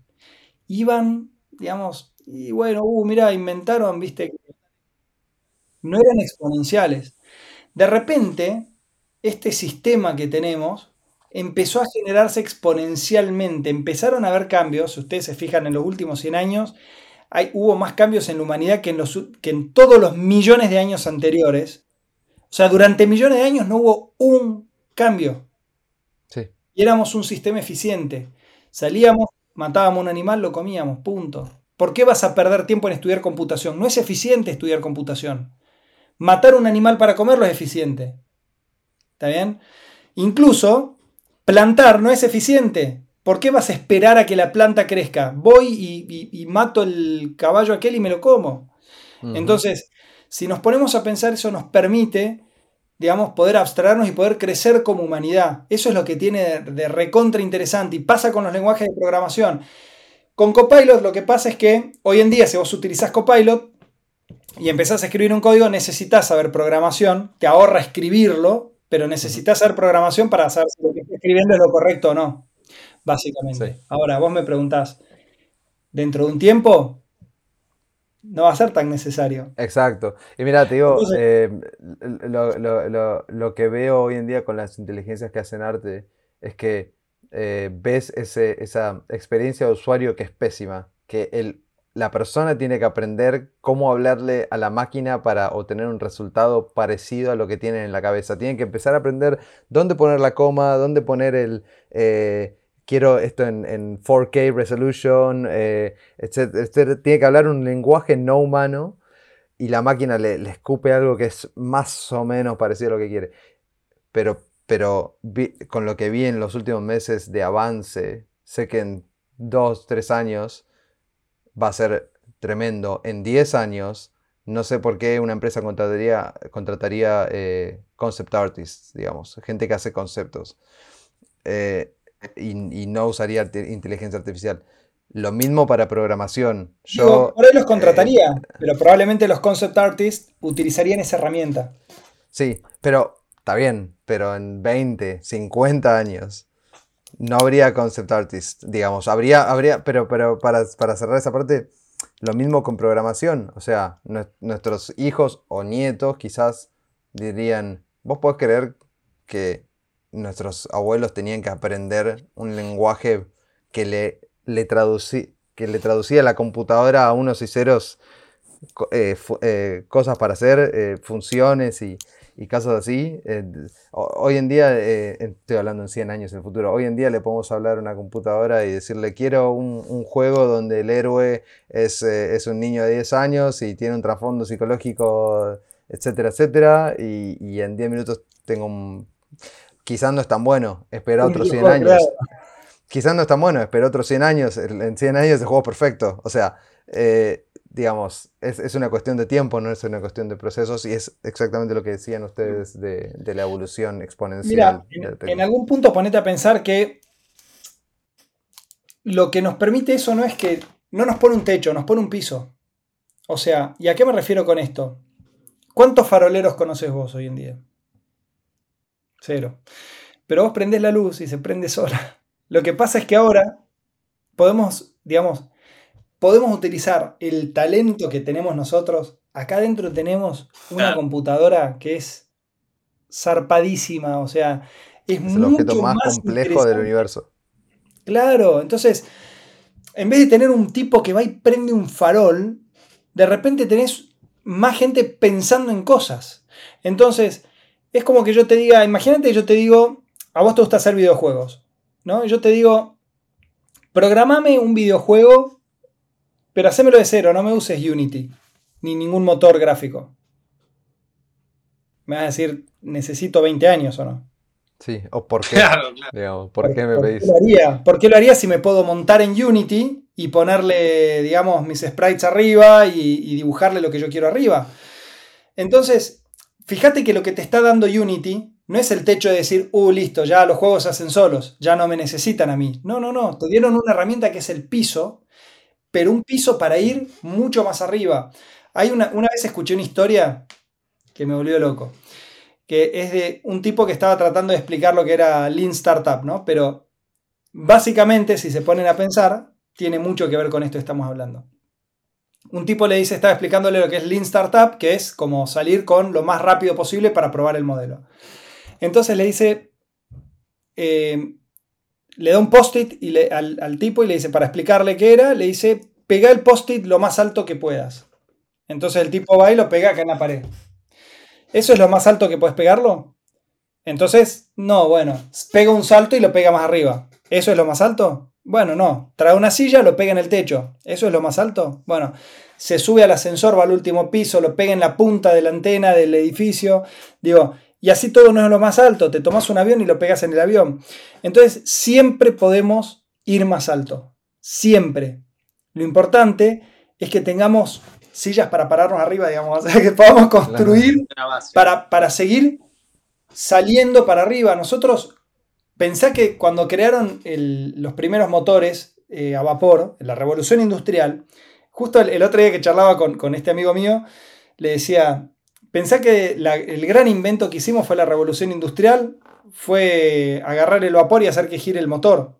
Las, digamos, las aletitas, a partir de ahí tenemos electricidad, tenemos eh, energía atómica, lo que quieras, digamos, ¿no? Todo, eh, digamos, salido de ese punto icónico donde dijimos, uh, ¿qué pasa si le pasamos el vapor por estas hélices? Entonces pensemos, pensemos esto. Cuando apareció el motor a vapor, mucha gente dijo, uh, listo, este es el fin de la humanidad, ya todo lo hacen solo las máquinas. Y en realidad no fue así. Fue un piso desde donde nos paramos para crear otro piso arriba. La verdad que el ser humano tiene un cerebro tan plástico a ver, lo pueden ver con los chicos de hoy en día. ¿Ustedes vieron interactuar a los chicos ah, con la tecnología? Son nativos. Mis hijos agarran el teléfono, agarran la tablet. Yo hace muchos años, cuando estaba por nacer mi hija, mi hija tiene más grande, tiene 7 años, le dije, che, ¿cómo trato el tema tecnológico? Porque yo la verdad soy un enfermo de la tecnología. Entonces, ¿cómo, tengo que tratar el tema tecnológico? Porque, ¿qué hago? Les empiezo, les empiezo a enseñar a programación de chiquito, yo no los quiero sesgar tanto con esto. Me acuerdo que el psicólogo me dijo muy sabiamente, con todo lo que van a absorber de tu parte de tecnología, vos ni se te ocurra decirles una palabra de tecnología, porque eso es un sesgo gigante. Entonces vos dejalos que exploren. Yo jamás les dije una palabra de tecnología, no les enseño, les podría enseñar Scratch, que es un lenguaje de programación para chicos, un millón de cosas, no lo hago, no lo hago. ya, saben, pasivamente, digamos. lo que está dando vueltas. Es tremendo, como decís vos, Pablo, lo absorben, pero es como... Y los chicos agarran el teléfono, saben perfectamente cómo operarlo, agarran, mi hijo tiene cuatro años, el, mm. digamos, el segundo tiene cuatro, tengo tres hijos, el segundo tiene cuatro años, me agarra el control remoto, pone Netflix, pone el Pau Patrol, que es lo que le gusta, tengo un aparatito de Google, se le acerca y le dice, ok Google, poneme Pau Patrol, le dice, y se pone al Pau Patrol y digo, ¿viste? ¿En qué momento pasó esto?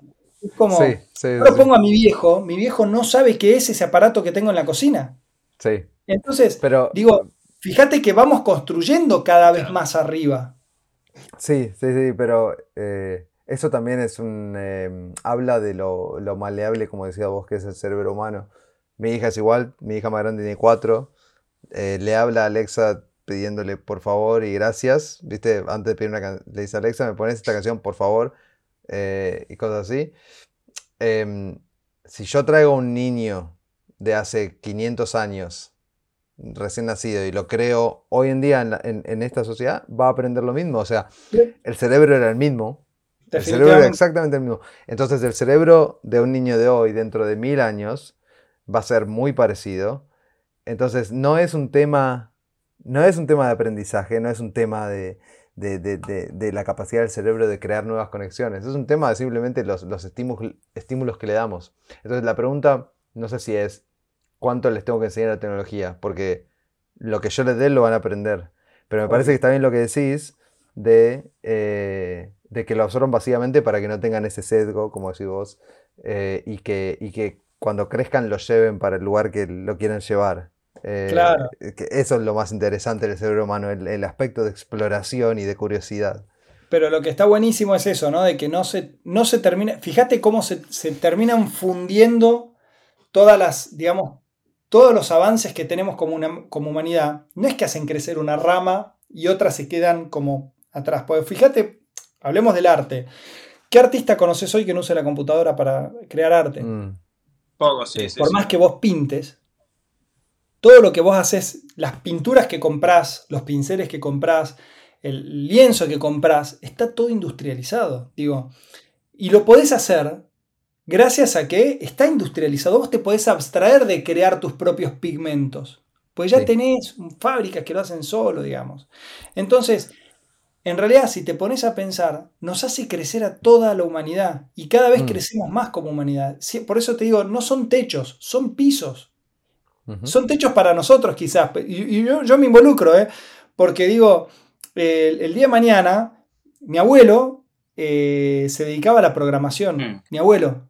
¿Qué hacía? Le encontré una caja de tarjetas perforadas. Eh, es buenísimo, pero mi abuelo si estuviese hoy en día no entendería ni una palabra de lo que le hablo. Eh, falleció hace muchos años, yo era chico. Digo, no entendería nada mi abuelo de lo que le hablo.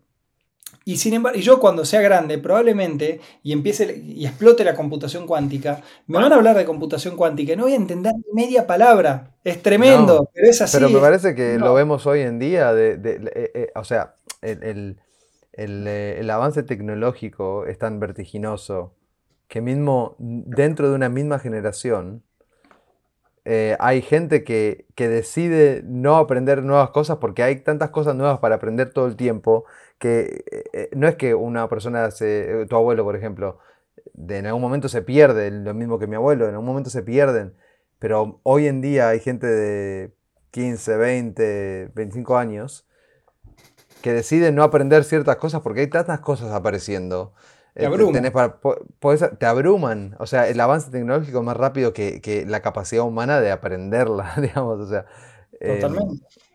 Em, te, hago, una pregunta.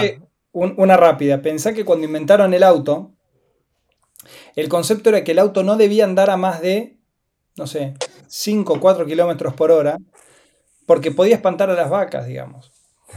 ¿Entendés?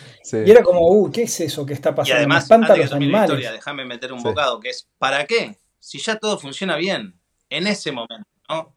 ¿Para qué quieres ir rápido? ¿Para qué quieres ir a 5 km por hora?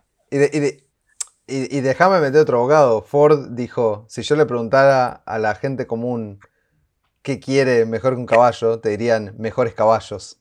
Claro. un caballo más rápido, digamos, ¿no? Un caballo más rápido. O sea, no te dirían que era un auto, digamos. claro. Totalmente. Em, bueno, eh, la, pregunta que te quería hacer era. Eh, nosotros tenemos grandes preguntas. Las grandes preguntas son de dónde venimos, a dónde vamos.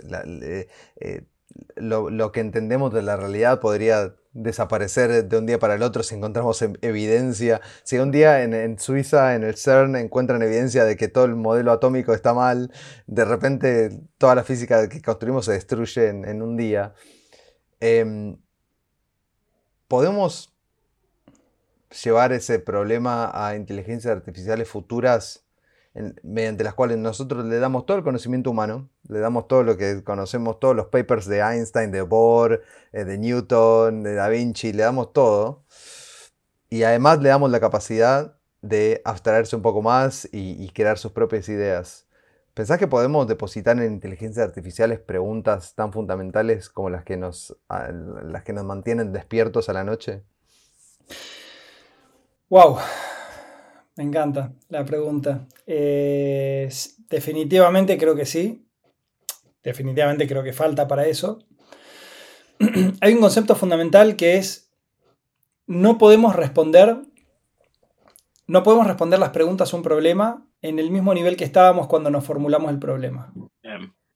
O sea, nosotros para poder responder un problema tenemos que estar un nivel más arriba del, de, ese, problema, alejarnos un nivel más. Definitivamente la inteligencia artificial es alejarnos un nivel más. Y definitivamente hay muchas respuestas que se están dando hoy en día con la inteligencia artificial que a nosotros nos cuesta mucho, mucho procesarlas. Y la inteligencia artificial dice, che, ojo que por ahí va por acá. Se han encontrado eh, combinaciones nuevas para vacunas. Eh, a ver, de hecho, cómo nos ayudó la inteligencia artificial en esta pandemia fue bestial piensen que pasamos una inteligencia, una, pandemia y en cuánto tiempo tuvimos las vacunas listas. Digo, sin quitarles mérito a los profesionales que descubrieron las vacunas y todo, pero echaron mano a herramientas que les, les aceleraron mucho el trabajo.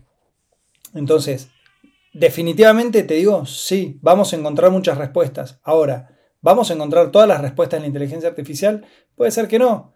A ver, vuelvo a lo mismo, ¿no? Nosotros somos los creadores de esa inteligencia artificial y tenemos muchas intrigas nosotros, como humanidad. ¿De dónde venimos? ¿A dónde vamos? ¿Qué es el universo? Tenemos una, o sea, yo me, yo, aunque digo, pienso mucho sobre el universo, ¿no? Es como me, a mí me vuela la cabeza la, la digamos, lo vasto que es el universo, las, las, dimensiones astrales, a mí me queman la cabeza, pues no me entran en la cabeza eh, semejante cantidad de magnitud, digamos, ¿no? Y digo, por un momento teoricemos un segundo, imaginemos como que hay un, como que alguien nos creó, como que hay un dios y nos creó, o dioses que nos crearon. Y por un momento imaginemos que nuestros dioses tienen las mismas preguntas, de dónde venimos, dónde vamos. Ahí está el claro, ¿no? estamos fallando, estamos fallando. es terrible. Pero es lo que nos pasa, digamos, nosotros sí tenemos muy claro de dónde vienen las computadoras y a dónde van.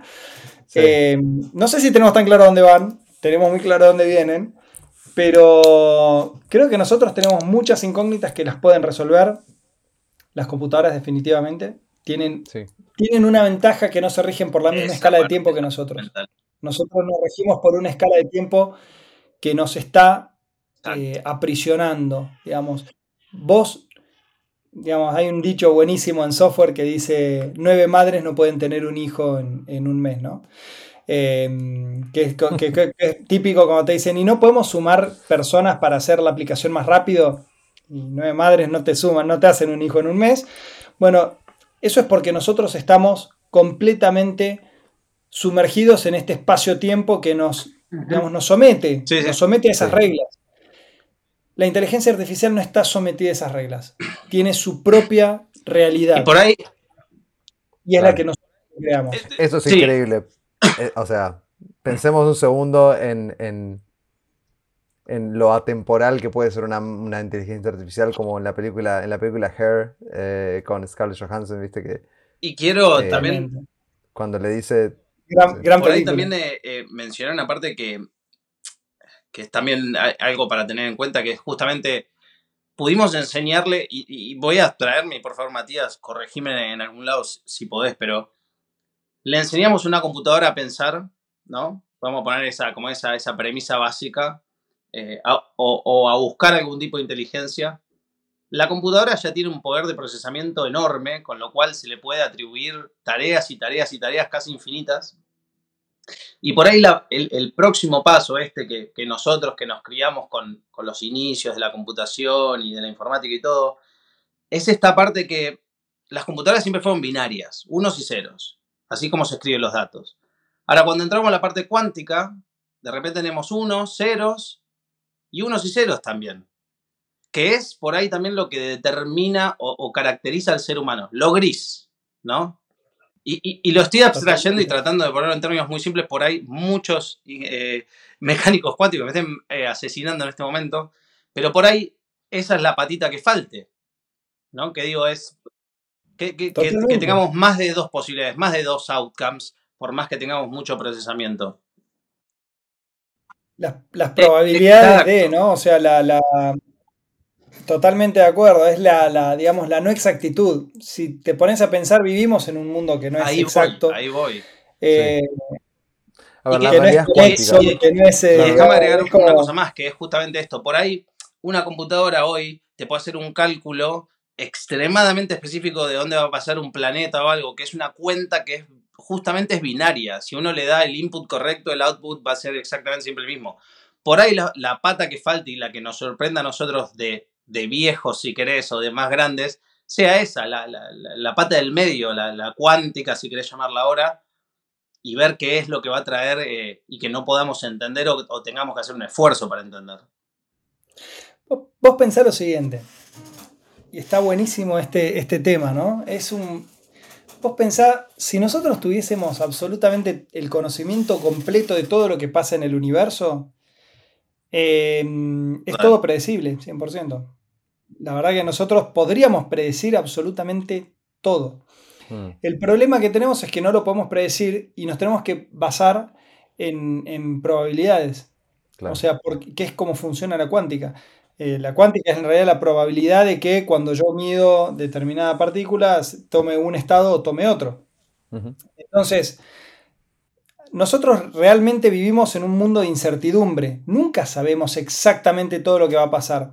Hay una, hay una serie que me, me voló la cabeza, me encantó cómo salió, se llamaba Fringe, que venían tipos del futuro, unos pelados, que lo que tenían era un chip insertado que les permitía hacer cálculos súper complejos, entonces ellos te, te, daban la mano un día y ya desencadenaban toda una reacción, digamos, que ellas ya sabían que iba a pasar determinada cosa porque te dieron la mano ese día. Es como que ya podían hacer un mm. cálculo súper específico. Eso en inteligencia artificial realmente es, se lo conoce como el scoring del, del, este, del modelo. ¿Cuánto podés explicar de la variación de la realidad en función a, a, los datos que vos tenés? Y ese es el score que te da el modelo. Te dice, mira, tenés un 80% de score, significa que el 80% de la variación vos la podés explicar con los datos que tenés. Ahora hay un 20% que no. Ahora, mm. ¿qué significa? ¿Son inexplicables? No, no tenemos data. Si tuviésemos la data, podríamos explicar todo. Entonces, y hay algo muy zarpado que pasa con el clima. ¿Conocen la teoría del caos? Dicen que un aleteo de una mariposa en, Japón podría desencadenar un tornado en Estados Unidos. ¿Pero por qué? ¿De dónde viene esa teoría del caos? ¿Saben cómo descubrieron esto de la teoría del caos y el tema del clima, por ejemplo? Cuando empezaron a aparecer las computadoras, empezaron a hacer cálculos del clima y le ponían, por ejemplo, mira, hay tanta presión, tanta humedad, tanta esto, tanto. Le, medían un montón de parámetros y decían, mañana va a llover. Uh, che, mañana llovió. Qué bueno que está. Es impresionante. Es como. agarramos la fórmula de la Coca-Cola. tenemos una fórmula matemática y nos predice si va a llover o no va a llover. Bueno, empezaron a hacerlo para más adelante. Entonces, un tipo se le ocurrió hacer una predicción tipo a larga data para saber qué clima iba a haber todo el año. Imagínate qué lindo saber el 23 de agosto del año que viene, qué clima vas a tener. Planificás lo que quieras. Entonces el tipo mandó a hacer todas las predicciones de clima. No sé qué salió de la oficina, qué sé yo, cuando volvió se había roto algo. Entonces tenía que volver a tirar las predicciones. Y dice, pará, voy a hacer una cosa. Ya predije, no sé, un mes de clima. No voy a hacer la predicción de nuevo de todo este mes. Voy a poner los datos del 10 días antes de, digamos, de, que se rompa la máquina y que me, siga haciendo la predicción a partir de ahí. Bueno, le puso los datos, siguió la predicción tal cual como venía antes, pero en cierto momento empezó a tener una divergencia. O sea, durante un tiempo fue igual, después tuvo divergencia. Entonces se rompió la cabeza pensando, empezaron a hacer un montón de análisis al respecto y se dieron cuenta, no sé si saben, pero hoy en día pueden hacer una, una predicción bastante exacta del clima por 10 días. Más de 10 días es completamente inexacta. Es tan inexacta que conviene basarse en lo que pasó los años anteriores, en los últimos 10 años, en el histórico. Pero ¿por qué es esto? Es porque es completamente caótico el clima. En realidad lo que nosotros llamamos como caótico es la precisión. O sea, una variación milimétrica hoy de la presión puede generar un huracán en un mes. Es por eso lo del aleteo de una mariposa podría generar, y yo no lo estoy midiendo porque no tengo instrumentos para medir algo tan preciso. Es medir el todo, como decías antes. Exactamente. Yo creo en un universo determinista, 100%. Eh, Totalmente. Si vos pudiesen medir todas las propiedades de todas las partículas en el universo ahora, en este instante, entonces podrías predecir el fin del universo. O sea, nada sería una sorpresa hasta el fin de los tiempos. Pero, pero Totalmente durante la experiencia no tenemos instrumentos, no, tenemos, no tenemos la información, no tenemos una manera de procesar esa información. No significa que el universo no esté procesando esa información instante a instante para producir el siguiente instante en el universo, digamos. Em, ok, eso me lleva a hacerte una pregunta. Eh, perdón, una rápida. Lo loco de eso es que eso nos sumerge en un mundo de incertidumbre. No porque no, porque no sea, para mí es totalmente determinístico el universo, pero no porque no sea determinístico, sino porque nosotros no lo podemos medir. Entonces mm. nos lleva a vivir en un mundo estocástico donde nosotros tenemos que estar, de alguna forma, tratando de adivinar cuál va a ser. Es como jugar en la bolsa, ¿no? yo tengo que adivinar si van a subir o van a bajar las acciones. Bueno, de, ahí viene el placer de jugar en la bolsa, el hecho de que no conocemos el futuro, digamos. Si lo conociésemos, no haría juego. Y eso es lo interesante de la vida. Imagínate si tuviéramos el, el 100% de nuestra vida trazada. Este, sí, pero o sea, e, el organismo, perdón, cabe que eh, el, organismo, el organismo opuesto que solo conoce el futuro y no el pasado, viviría sus aventuras de otra manera, digamos. Totalmente. Es como que constantemente se crean memorias que no, que no que digamos, eh, entonces Es, es, una percepción, es una percepción... Ok, nos vamos a meter en... Eh, estamos por la cuarta cerveza, yo estoy por la cuarta cerveza, estoy perfecto para este momento. La vida en la Tierra empieza con eh, una única fuente, digamos, ¿no? La percepción del, del pasaje del tiempo, ¿sí? Eh, se, la crea ese, ese organismo primordial y se la transmite a todas las generaciones futuras. Entonces nosotros, al igual que un perro, al igual que una, al igual que una ardilla, percibimos el tiempo pasando de una manera bastante similar. Digamos, los segundos tienen más o menos la misma medición dentro del cerebro y etcétera. Exactamente. Quiero meterme en la cabeza de un organismo que no, que no nació en la Tierra y ver cómo ese organismo percibe el tiempo, como en la película Arrival de eh, Denis Villeneuve, que vienen unos seres extraterrestres que perciben el tiempo de, otra manera, que un segundo es un año, por ejemplo. El cerebro procesa el tiempo de otra manera. Bueno, eso, eso me da a mí la pauta de que el universo determinista, en el sentido de que el, universo está dado como un bloque, simplemente que el, eh, cerebro tiene una manera de, apreciar, eh, eh, digamos, cada momento de una manera distinta, dependiendo de qué organismo estás hablando, pero nada, eh, ya nos Totalmente de acuerdo. Bueno, ponete a pensar, si vos quisieras entender cómo funciona un organismo que no se rige por estos tiempos, pensá en la inteligencia artificial. Bueno, ahí está. que de repente hace 50 millones de vidas en un par de horas. ¿Cuántos Claramente la percepción del tiempo es distinta. Sí, pero también ahí, ahí quizá lo, interesante es ver el, el, paralelismo que hay con la tecnología, que es justamente hacer tareas en paralelo, ¿no? Que el ser humano se jacta de que, puede, que es multitasker o que puede hacer muchas tareas, pero en realidad no es tan así. Eh, una computadora con múltiples eh, eh, núcleos sí puede hacer tareas en simultáneo, realmente lo que es una tarea en simultáneo, que es ejecutarlas las dos al mismo tiempo. Con igual foco. Pero, un poco que, nosotros también podemos hacer eso. De hecho, tenemos bastantes tareas en simultáneo. Fíjate que mientras estás hablando, estás tomando cerveza, estás. Digo, eh, ya el hecho de que vos puedas coordinar todo tu cuerpo involucra una cantidad de paralelismo gigante y que encima vos puedas. Si el poder de la concentración, digamos, vos pensás, para aprender a tocar la guitarra. Una vez que ya incorporaste muy bien la guitarra, ya no necesitas dedicarle tu concentración plena a eso y vos podés tocar la guitarra mientras charlas con alguien. Entonces, en realidad, nosotros somos muy multitasking. Lo que nos cuesta mucho es poner la atención plena en dos lugares al mismo tiempo para aprender algo nuevo. Que eso tampoco lo puede hacer la inteligencia artificial tan fácilmente.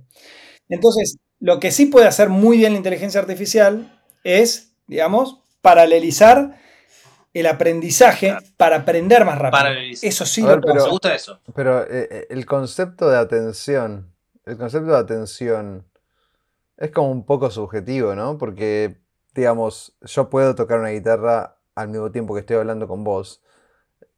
Eh, para una persona que está mirando esa interacción desde afuera, ¿dónde está la atención? Realmente no importa porque ambos procesos se están dando de igual manera, digamos. Eh, entonces, que yo esté focalizado en hablarte o en tocar la guitarra, en realidad no, no, no, no, suma nada a esa interacción. Totalmente. Eh, lo que va a cambiar es si lo puedes hacer o no. Porque probablemente si vos no sabés tocar bien la guitarra, no vas a poder concentrarte en hablar conmigo mientras tocas la guitarra. Mm, ok, ok.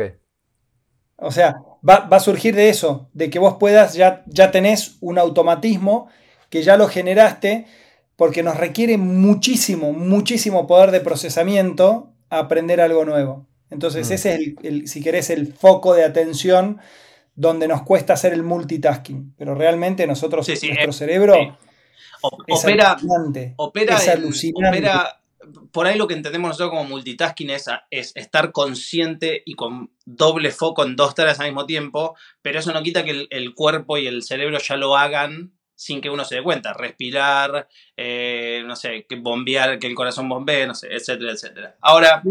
Anda, anda, anda a pasear en auto y es una muestra espectacular del multitasking, digamos. Estás mirando, escuchando, poniendo un cambio, poniendo el embrague, acelerando, frenando. Es una locura. Y vas a 100 kilómetros por hora. Yo no, a veces, eh, lo peor, el peor lugar para despersonalizarse es el auto. Porque ya uno se convierte en una bala. Eh, sí, no, hay que hacerlo mucho. Pero estoy de acuerdo con vos. Olvídate, y, vamos a una velocidad que el cuerpo humano no está preparada para ir. Pero aprendimos a hacerlo. Digo, no, yo no, choca muy seguido. Jamás. Digo, imagínate yo sé, yo sé. Imagínate el día de mañana, por ejemplo, ¿no? Decís, che, aprendemos a ir a velocidades casi como la velocidad de la luz. Probablemente lo aprendamos y lo vamos a hacer bien. Digo, eh, hoy nos resulta recontra extraño, pero probablemente anda a subir a alguien del medioevo a un auto de Fórmula 1. Mm. Va a poner los ojos así como diciendo, ¿qué, está pasando acá? ¿Entendés? Depende, la, depende de la edad. Depende de la edad. Es, eh, depende de la totalmente. Y en eso me gustaría por ahí, eh, eh, hago un micro paréntesis acá, Pablo, llevamos 1.45 horas, así que una pausita. Pausita, dale. Dale, hace unas 5 minutos. Dale, dale. la baña y agarrar otra cerveza. Podemos reintegrar en donde estábamos. y lo traigo así a, a, colación, que es un poco eso, ¿no? Como por ahí el paralelismo que, me gusta ver ahora, que es esto que decíamos recién, que yo hoy en día uno confía bastante en la predicción del clima a un día o a dos días, ¿no? O hasta 10 días más o menos está bien. Ok.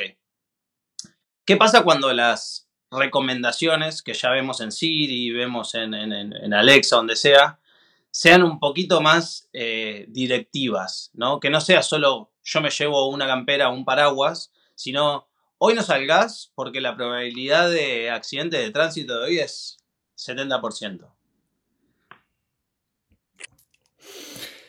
El último, eso es el último peldaño de la inteligencia artificial que se llama, este, eso se llama prescripción, digamos, ¿no? O sea, vos tenés la predicción, vos tenés la descripción el análisis, la predicción y la prescripción. Eh, la verdad que todos queremos llegar al análisis prescriptivo de la inteligencia artificial. Es interesante. Y te voy a llevar un punto más. ¿Qué pasa si la inteligencia artificial puede moldear tu vida tal como... ya puede influir en tu vida tal como la conoces? Y vos vas a decir, che, pero qué loco. Hace unos años salió una nota de un ex ingeniero de Facebook que comentaba que eh, él, recomendaba dar de baja la red, viste, las redes sociales y qué sé yo, porque decían que experimentaban con la gente y que podían hacer que la gente esté más triste o más feliz en función al feed que le daban en inteligencia artificial, con inteligencia artificial. Obviamente uno lo escucha y dice, bueno, no un, viste, un freak, no sé, se volvió loco el tipo. Y en su momento salió Mark Zuckerberg a decir que eso no lo hacemos más. Solo. No salió a decir eso, imposible. No lo hacemos más. Porque realmente se hicieron estudios y probaron cómo podían influir en el estado de ánimo de la gente, mostrándoles determinados feeds, obviamente aprendidos por inteligencia artificial, donde yo te digo, bueno, te voy a mostrar determinados feeds y veo tu reacción. Y empiezan a ver la reacción a, través de los feeds también que hacen en inteligencia en, digamos, en las redes sociales. Y eso es recontra interesante, porque es como, no solo es decirte no salgas porque puede haber un accidente de tránsito, sino lo que puede causar, digamos. Puede hacer que vos modifiques completamente tu conducta en función al input que te da. Que de nuevo eso puede ser usado para el mal o para el bien. O sea, eh, pero que, que es factible, definitivamente factible. Definitivamente factible. O no te pasa a vos que vos digo, vos tenés que ir al. No sé dónde vivís, si vivís por. por, por yo estoy acá en ah, Ustedes están los dos afuera de Buenos Aires. Están, en Londres, pero tuvimos, vivimos los dos en Argentina mucho tiempo, así que cualquier referencia. Los dos vivieron en Argentina mucho tiempo. Imagínate que estás, eh, yo vivo en Benavides. Yo me mm. tengo que ir a Capital. No. Díganme qué es lo primero que hacen si se tienen que ir a Capital de Benavides. es más, te redoblo la apuesta. Google Maps la apuesta. Eh, em, aplicación de comidas. Eh, ¿Qué me llega más rápido? ¿Quién sabe qué me llega más rápido? Si no sabe, no sabe ni cuándo. Y, eso, exacto, y eso no factoriza, factoriza mi, decisión de, qué. Porque lo del mapa de última hoy lo tomamos como muy normal porque desde el GPS ya esto de a qué hora salgo, qué sé yo, es como algo muy... Primero me fijo, me fijo el GPS porque son los datos reales de los autos que están yendo ahí. Pero también en estas otras cosas, de que a veces las aplicaciones usan inteligencia artificial o cualquier tipo de, algoritmo para sacar una recomendación. Y es, otra, es una persona que está atrás programando esa recomendación. Y por ahí uno le cambia real la vida. También que vamos a... No necesariamente. ¿eh? Hay, sistemas de recomendaciones que son por inteligencia artificial que realmente funcionan, funcionan muy bien. Y digo, tienen, tienen varias formas de funcionar. No, no, ¿nunca te pasó de estar charlando de algo? De y abrís el celular y te dice, no sé, che, te pones a charlar con tu amigo de la PlayStation y salís, abrí el celular y te dice, che, ¿querés comprarte la última PlayStation? Yo te decía bien, como diciendo, no, es porque... no sé si es bien o mal, pero, pero explicar cómo funciona eso porque me parece súper interesante y es algo que... Sí, sí. Totalmente. Hay, unas cosas que se llaman, en inteligencia artificial se usa mucho lo que es eh, motor de recomendaciones. Hay dos técnicas que se usan muchísimo, que es, eh, una es el filtrado colaborativo y otro es el clustering. El filtrado colaborativo lo que permite es que, por ejemplo, em, yo estoy viendo Netflix y de repente veo El Señor de los Anillos, veo El Hobbit, veo, no sé, otra película más y, de repente veo la última que salió de, ¿cómo se llama? El, los, no sé, el, poder de la no cómo se llama esto.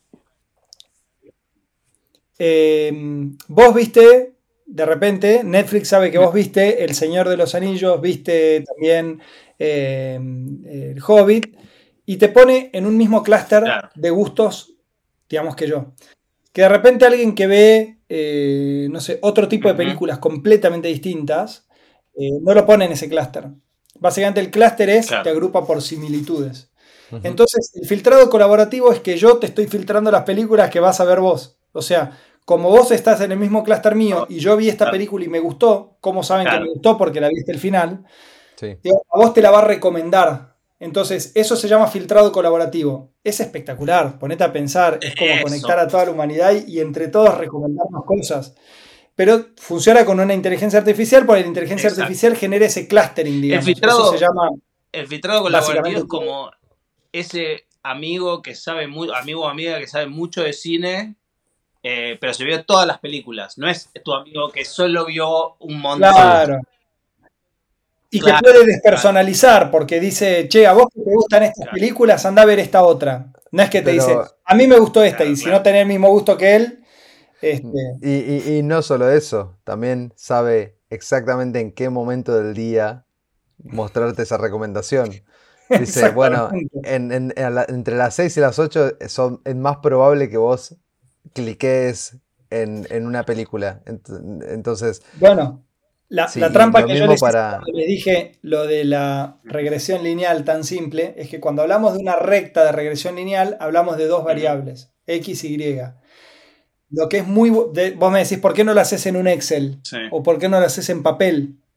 Porque lo que es muy bueno de la inteligencia artificial es en pensar en muchas variables. Si nosotros pensamos en dos variables, es una recta si pensamos en tres variables, ¿no? Tres variables ya es un plano, ¿está bien?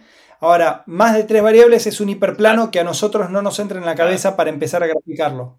Mm. Lo podemos calcular, no lo podemos pensar. No nos da la cabeza para pensar porque nuestra cabeza está en tres dimensiones.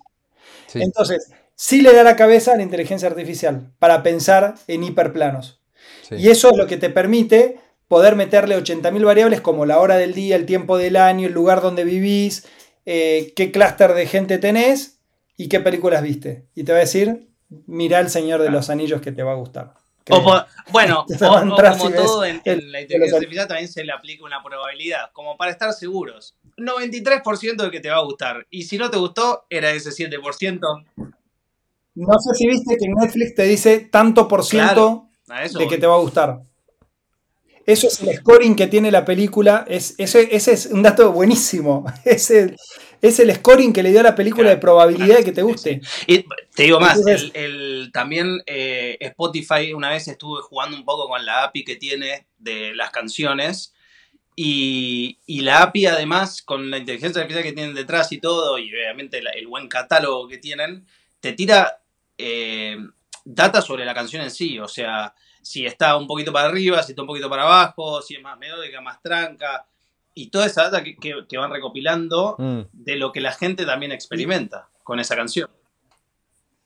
¿Y cómo, ¿Y cómo puede influir en vos? Eso me molesta. Eso, ¿no? Acá volvemos al tema prescriptivo.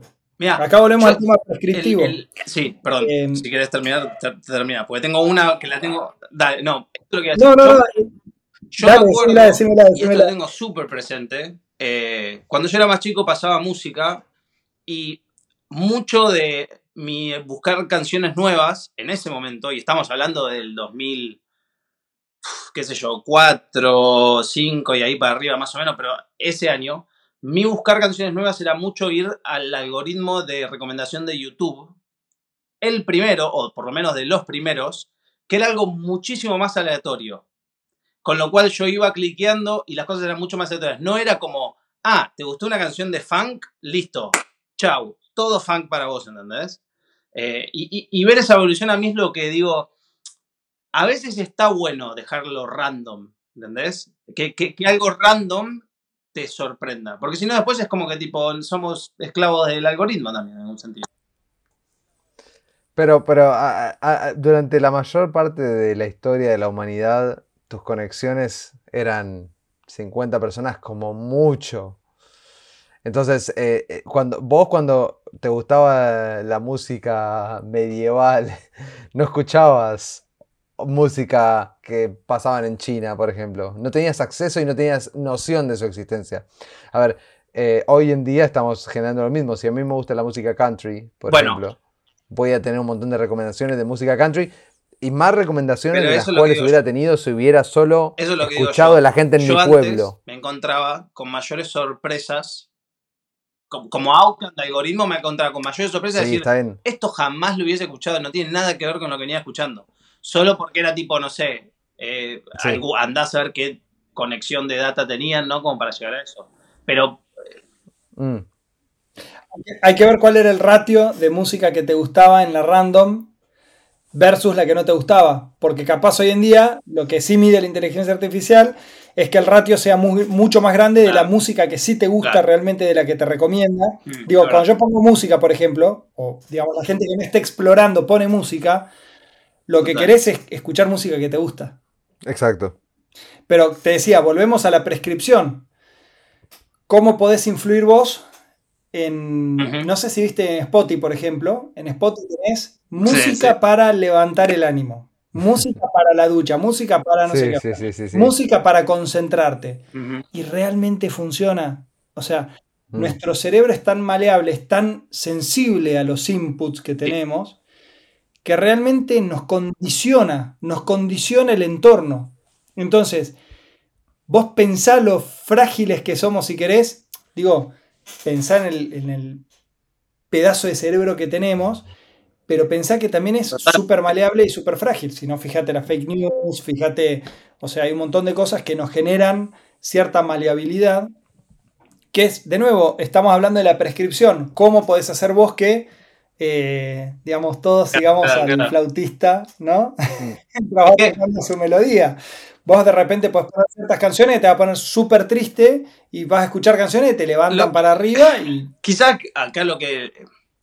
Por ahí yo lo digo como un- en, en tono de protesta, esto de que yo antes encontraba cosas más random que yo, pero juegue un poquito con el libre albedrío, que es que.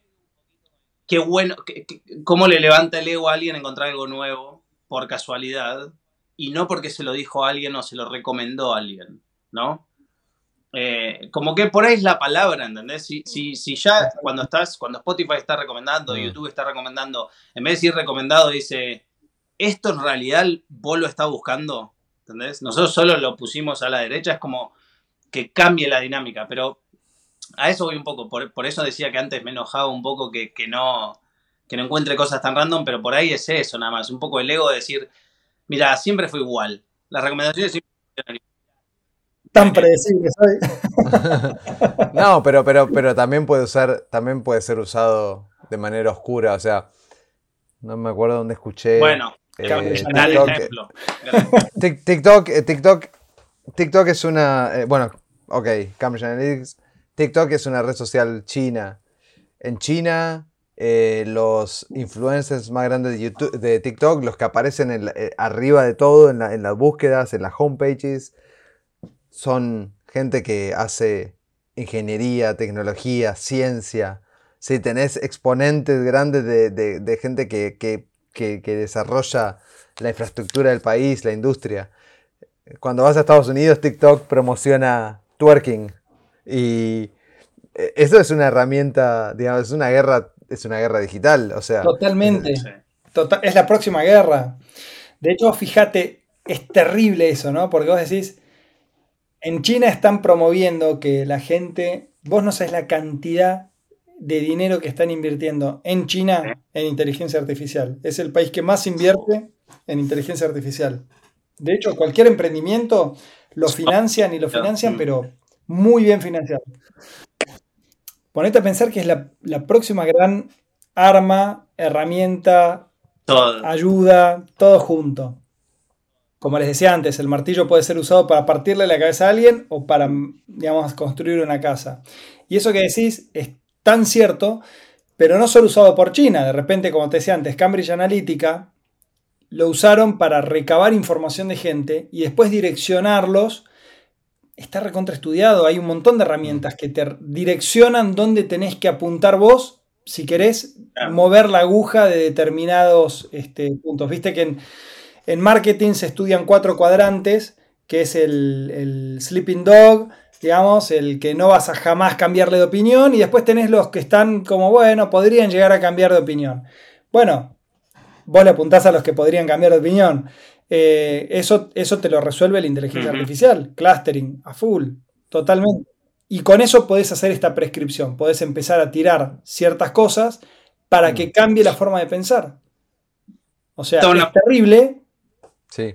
Y puede crear una, y puede crear una generación, una generación de gente que no, no, se vuelca sobre las ciencias, no se vuelca sobre temas importantes, e, e, etcétera. Eh, que es, de nuevo, es una guerra digital que. Te hago, una pregunta, Matías, este en, base a eso. Hoy en día, ¿yo puedo evitar ser parte de, del Big Data? Cuando digo yo, no digo yo, Ramiro, sino si es posible no entrar en este feed de datos constantes eh, para no ser perfilado, para no ser parte de esa, de esa gran AI que existe. ¿Es, factible eso? Si tenés una sube, si tenés una sube ya sos parte del Big Data. A ver, ¿vos dejarías de usar tu smartphone? Jamás. ¿Dejarías de usar la computadora? Dificilísimo que dejes de estar en eso. Pero de, todas formas es como que decís, yo como acto de protesta no voy a usar nunca más un smartphone ni voy a usar una computadora. ¿Jugaste alguna vez a los Lemmings? No, ¿cuáles son?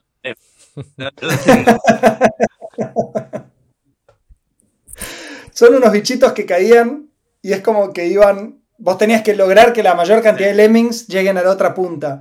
Y tenías, o sea, a uno lo ponías a que frene el tránsito, a otro lo tenías que, que, que empiece a cavar en un agujerito y pase por ahí. Es como, se te revoluciona un lemming, digamos, mientras vos tengas el otro, los otros mil lemmings que iban cayendo, eh, digamos que no genere el gran cambio que vos de repente digas, bueno, yo no uso más internet, me voy a vivir al medio de la selva, completamente este, despojado de la tecnología. Eh, sería lo que se conoce en inteligencia artificial como un outlier, digamos. Una, una, cosa que está muy alejada y se lo descarta. de hecho, pueden seguir perfilando todo perfectamente sin. Hay tantos outliers que ya se pueden perfilar hasta los outliers. Claro, hasta incluso te podrían direccionar cosas, ¿viste? Y es como que vos decís, em, lo loco, ¿sabes qué es? Y, te lo voy a decir, digamos, crudamente. ¿Vos viste alguna vez gente usando remeras del Che Guevara? Y vos decís, es, eso es el, digamos, el absurdo más grande que vi en mi vida, porque es como el tipo representa el anticapitalismo y qué sé yo, y están usando una remera que es como el, símbolo del capitalismo, ¿viste? Es como producida en escala, vendida en el mercado, es como recontra comercializado. Al Che Guevara, por ejemplo, lo convirtieron en un producto capitalista al 100%. Y vos decís, eh, te vuelve la cabeza, el sistema se reinventa. Lo mismo pasa con inteligencia artificial, digamos. Voy a decir, no, yo voy a hacer un outlier completo, qué sé yo, y capaz que te perfilan como outlier, ¿entendés? Vas a seguir alimentando ese perfil, digamos. es necesario que haya outliers para saber quiénes son los outliers en términos de datos, en términos estadísticos. Totalmente. Si no tenés outliers, hay algo que te falta. ¿Viste en la Matrix cuando tienen, cuando dicen, no, nosotros llegamos a un acuerdo con, con la inteligencia artificial para que nos deje salir de la inteligencia artificial y quedarnos abajo de esa cueva. Y la inteligencia artificial dice, bueno, está bien, igual no me sirven los que están adentro queriendo salir. Los dejo salir y los dejo que se escapen para ahí. Entonces es como una forma, digamos, de, de reciclarse. Otra forma de control. Exacto, o sea, digo, hoy usas Google, ¿a vos cuánto te cobran por usar Google? ¿Cuánto te cobran por usar Gmail? Sí. El producto sos vos. Claro, ¿cuánto te cobran por usar Facebook o TikTok? Claramente lo estás pagando, nada es gratis en esta vida, lo estás pagando, lo estás pagando con datos, siempre estás pagando. Yo soy como un bicho raro respecto a eso, porque hay mucha gente que reniega mucho con, con el perfilamiento y con los datos, a mí obviamente no me encanta que me perfilen, pero sí lo veo como un, si querés, como un mal necesario, es como viste como el caballo que se le para arriba un pajarito y le empieza a comer los piojos y decís, che, las garritas del caballo, del, pajarito me están molestando en la espalda, pero necesito que me coma los piojos, viste, pues si no, no sé, me comen los piojos a mí. Eh, yo no reniego tanto, yo la verdad eh, dejo que usen mis datos. Es como, yo soy un caso atípico en ese sentido porque hay mucho que reniega, ¿no? Yo la verdad que no lo, no lo reniego mucho, pero ¿por qué? Porque también entiendo que, o sea, yo llegué a usar la internet vieja, llegué a usar el, el MIR, llegué, a usar el MIRC, llegué a usar el ICQ, llegué a usar eh, todo ese tipo de, hasta la vista, viste, alta vista, todo ese tipo de, cosas. Y las herramientas que te daban no podías crear lo que puedes crear hoy. La verdad es esa. Es como que de repente tenés eh, cosas que podías hacer que eran copadas, pero hoy podés hacer cosas que son de otro planeta. Digo, vamos unos años atrás. Pensemos en lo que era la bolsa hace, no sé, 50 años. ¿Cuánta gente podía operar en la bolsa? Sí, no, no, al, mismo nivel que, que hoy en día. ¿Cuánta gente podía comprar y vender acciones o comprar y vender bueno, ni hablar criptomonedas, porque hoy en día criptomonedas, digamos, es un concepto muy nuevo. No, solo la gente que estaba, digamos, físicamente conectada con... Es más, tienen la imagen del tipo en Wall Street con el papelito, compro, compro, vendo, vendo, vendo, compro, compro, compro. Y mientras nosotros estamos haciendo este podcast, yo estoy viendo en este momento cómo cae Ethereum en mi otro monitor, que lo tengo ahí al costado, y estoy viendo cómo estoy ganando un 60% porque hice un short eh, antes de que empecemos, digamos. Y esto es demencial, ¿entendés? O sea, sí, sí, sí. Este, lo, tengo ahí para que vean. Digo, es demencial, ¿no? Porque es como que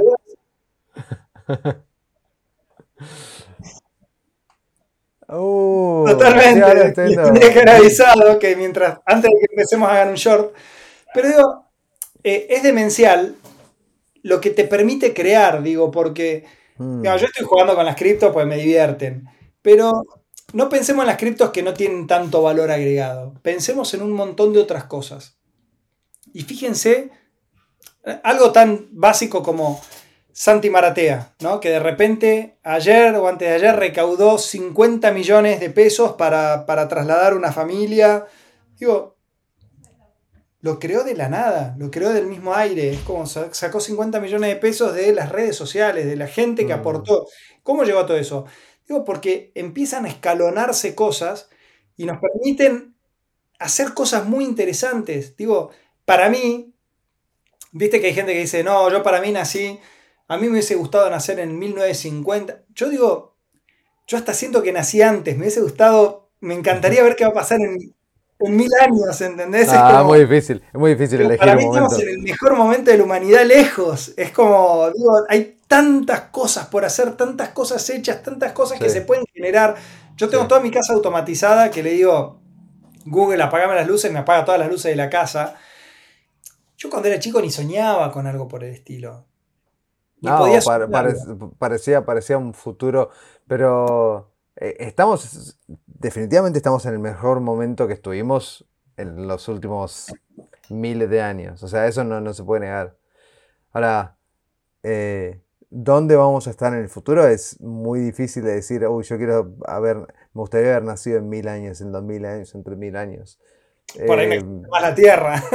Por ahí la sí, destruimos. Sí, exacto, exacto, exacto. Ah, eh, sí, hay, hay, muchos...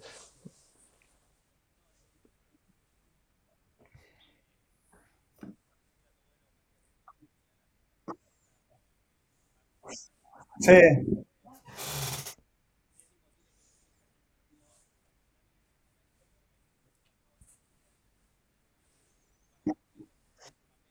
Increíble. Mm.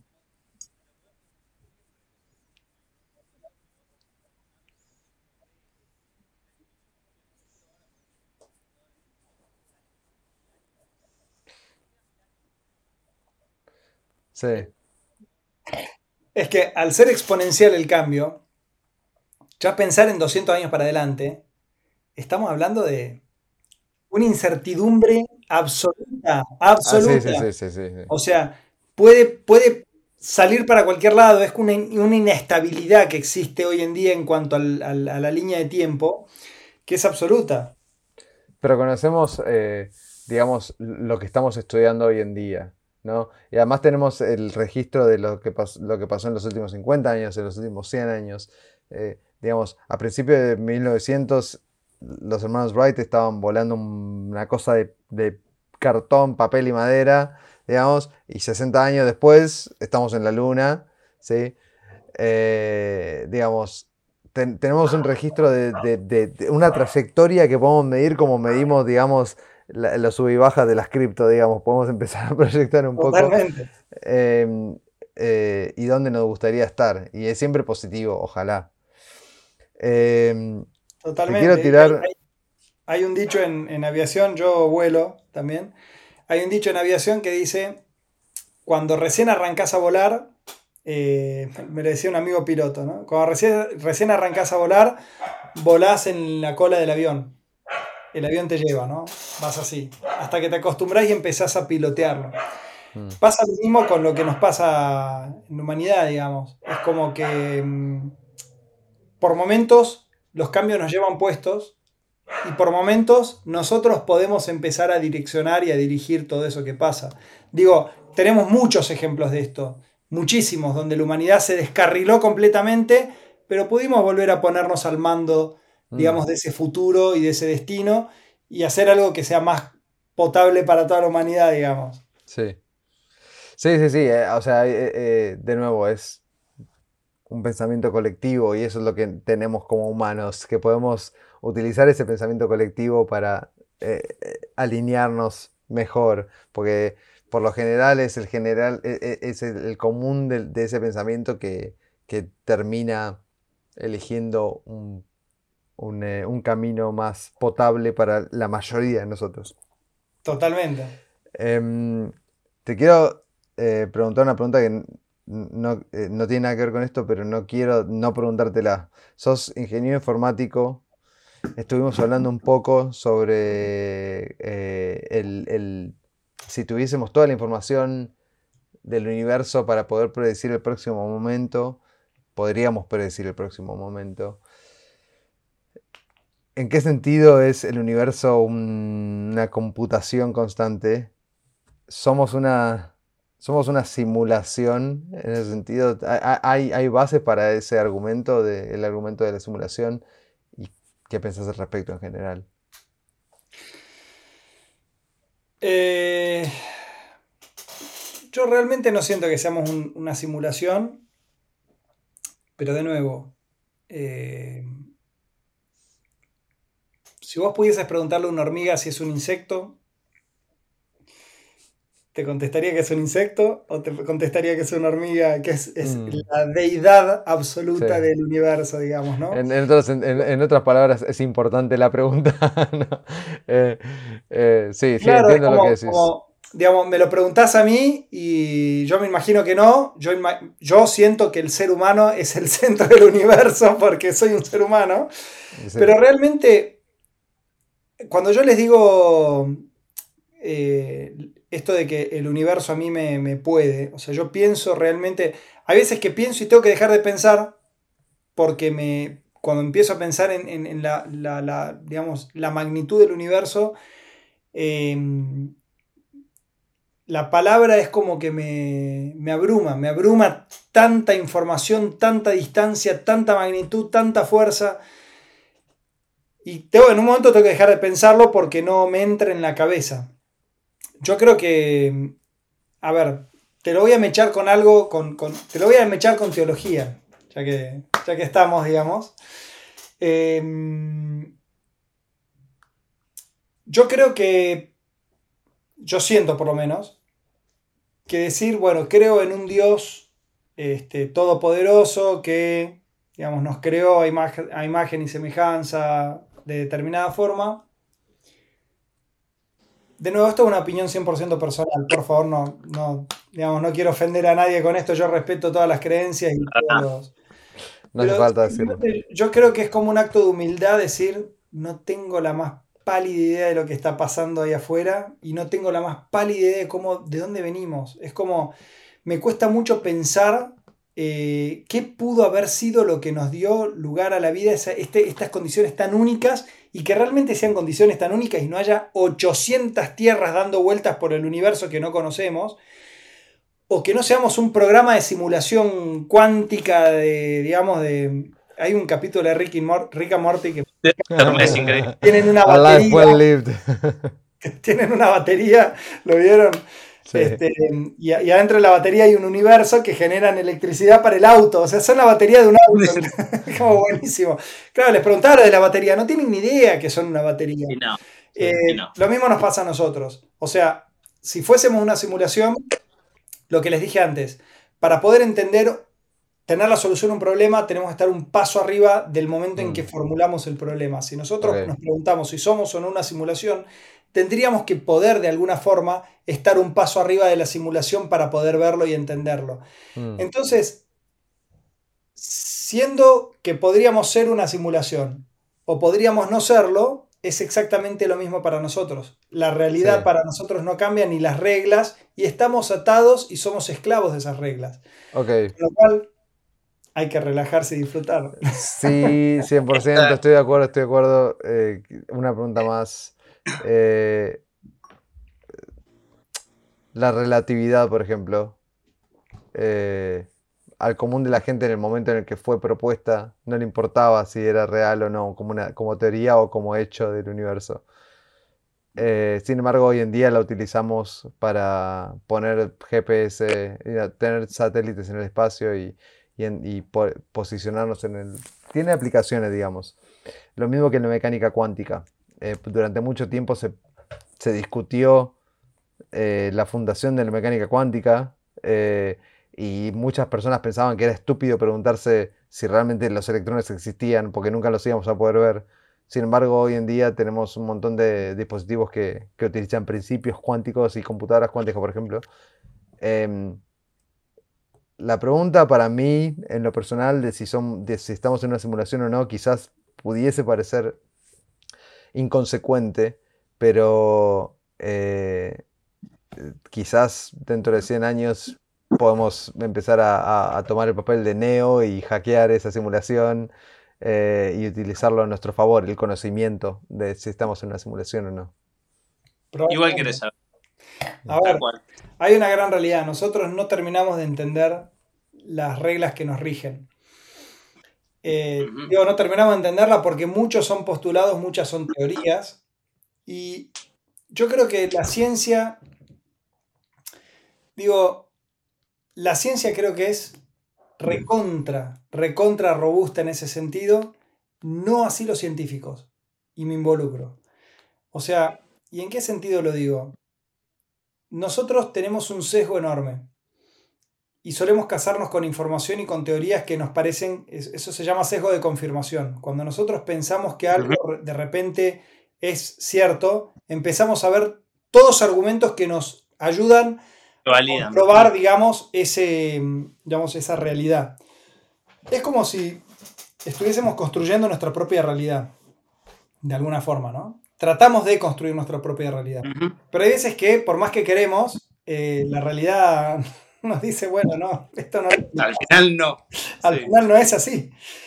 Eh, entonces, de hecho, es, muy cómico el tema de la teoría de la relatividad, por ejemplo, porque en un momento vos sabés que sacaron un escrito, un libro que se llamaba 100 científicos en contra de Einstein. Y eran 100 científicos que refutaban la teoría de Einstein. Un montón 100, boludo. Dame tipo 3 o 4. 100 es un montón. Le preguntaron a Einstein qué pensaba al respecto y dice: Solo bastaría uno solo para que me la refuten.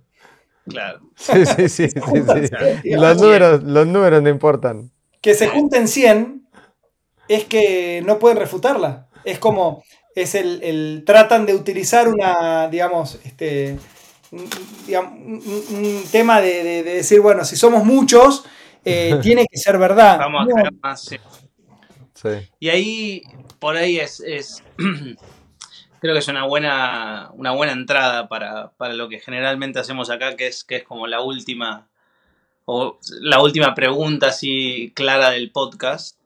Y por ahí con vos tenemos que cambiar un poco la, la premisa, pero generalmente lo que decimos es, si pudieras hacerle una pregunta al universo, o quizá en tu caso a una inteligencia artificial perfecta, por lo que la palabra perfecta confiere, sabiendo que te va a dar la respuesta, ¿cuál sería la pregunta que le harías? Uy, qué, qué... qué buena pregunta, qué buena pregunta. ¿Qué le preguntaría al universo? ¿Qué le preguntaría al universo? ¿Cuánto va a valer el dólar dentro de Porque posta es lo más práctico. Esta vez te digo, en serio, creo que es lo más práctico, porque la verdad que mucha gente tiene preguntas, eh, eh, hay son muy variadas las preguntas que tenemos. Pero esa es la, más práctica. no, no, no, hablando en serio, hay tantas cosas que me intrigan que me costaría mucho preguntarlas en una sola resumirlas en una pregunta. Eh, realmente, uff. No sé, básicamente le preguntaría de dónde venimos, entender de dónde venimos. Para mí entender de dónde venimos nos ahorraría una barbaridad de cosas. De nuevo, es como, siento que hay muchas cosas que estamos tratando de adivinar y que hacemos un gran trabajo adivinándola porque utilizamos mucho el método científico de repetir pruebas, pero entender de dónde venimos creo que nos podría ayudar muchísimo a direccionar mejor nuestras, digamos, nuestras naves. Nada, perfecta la charla, me encantó. Podría seguir por horas, como, es el caso con muchas de estas charlas, eh, porque son temas que nos encantan. Muchas gracias, Matías. Bueno, Mati, muchísimas gracias de nuevo por estar. Un placer, la verdad, muy divertido el podcast, la verdad, muy bueno. Gracias, chicos.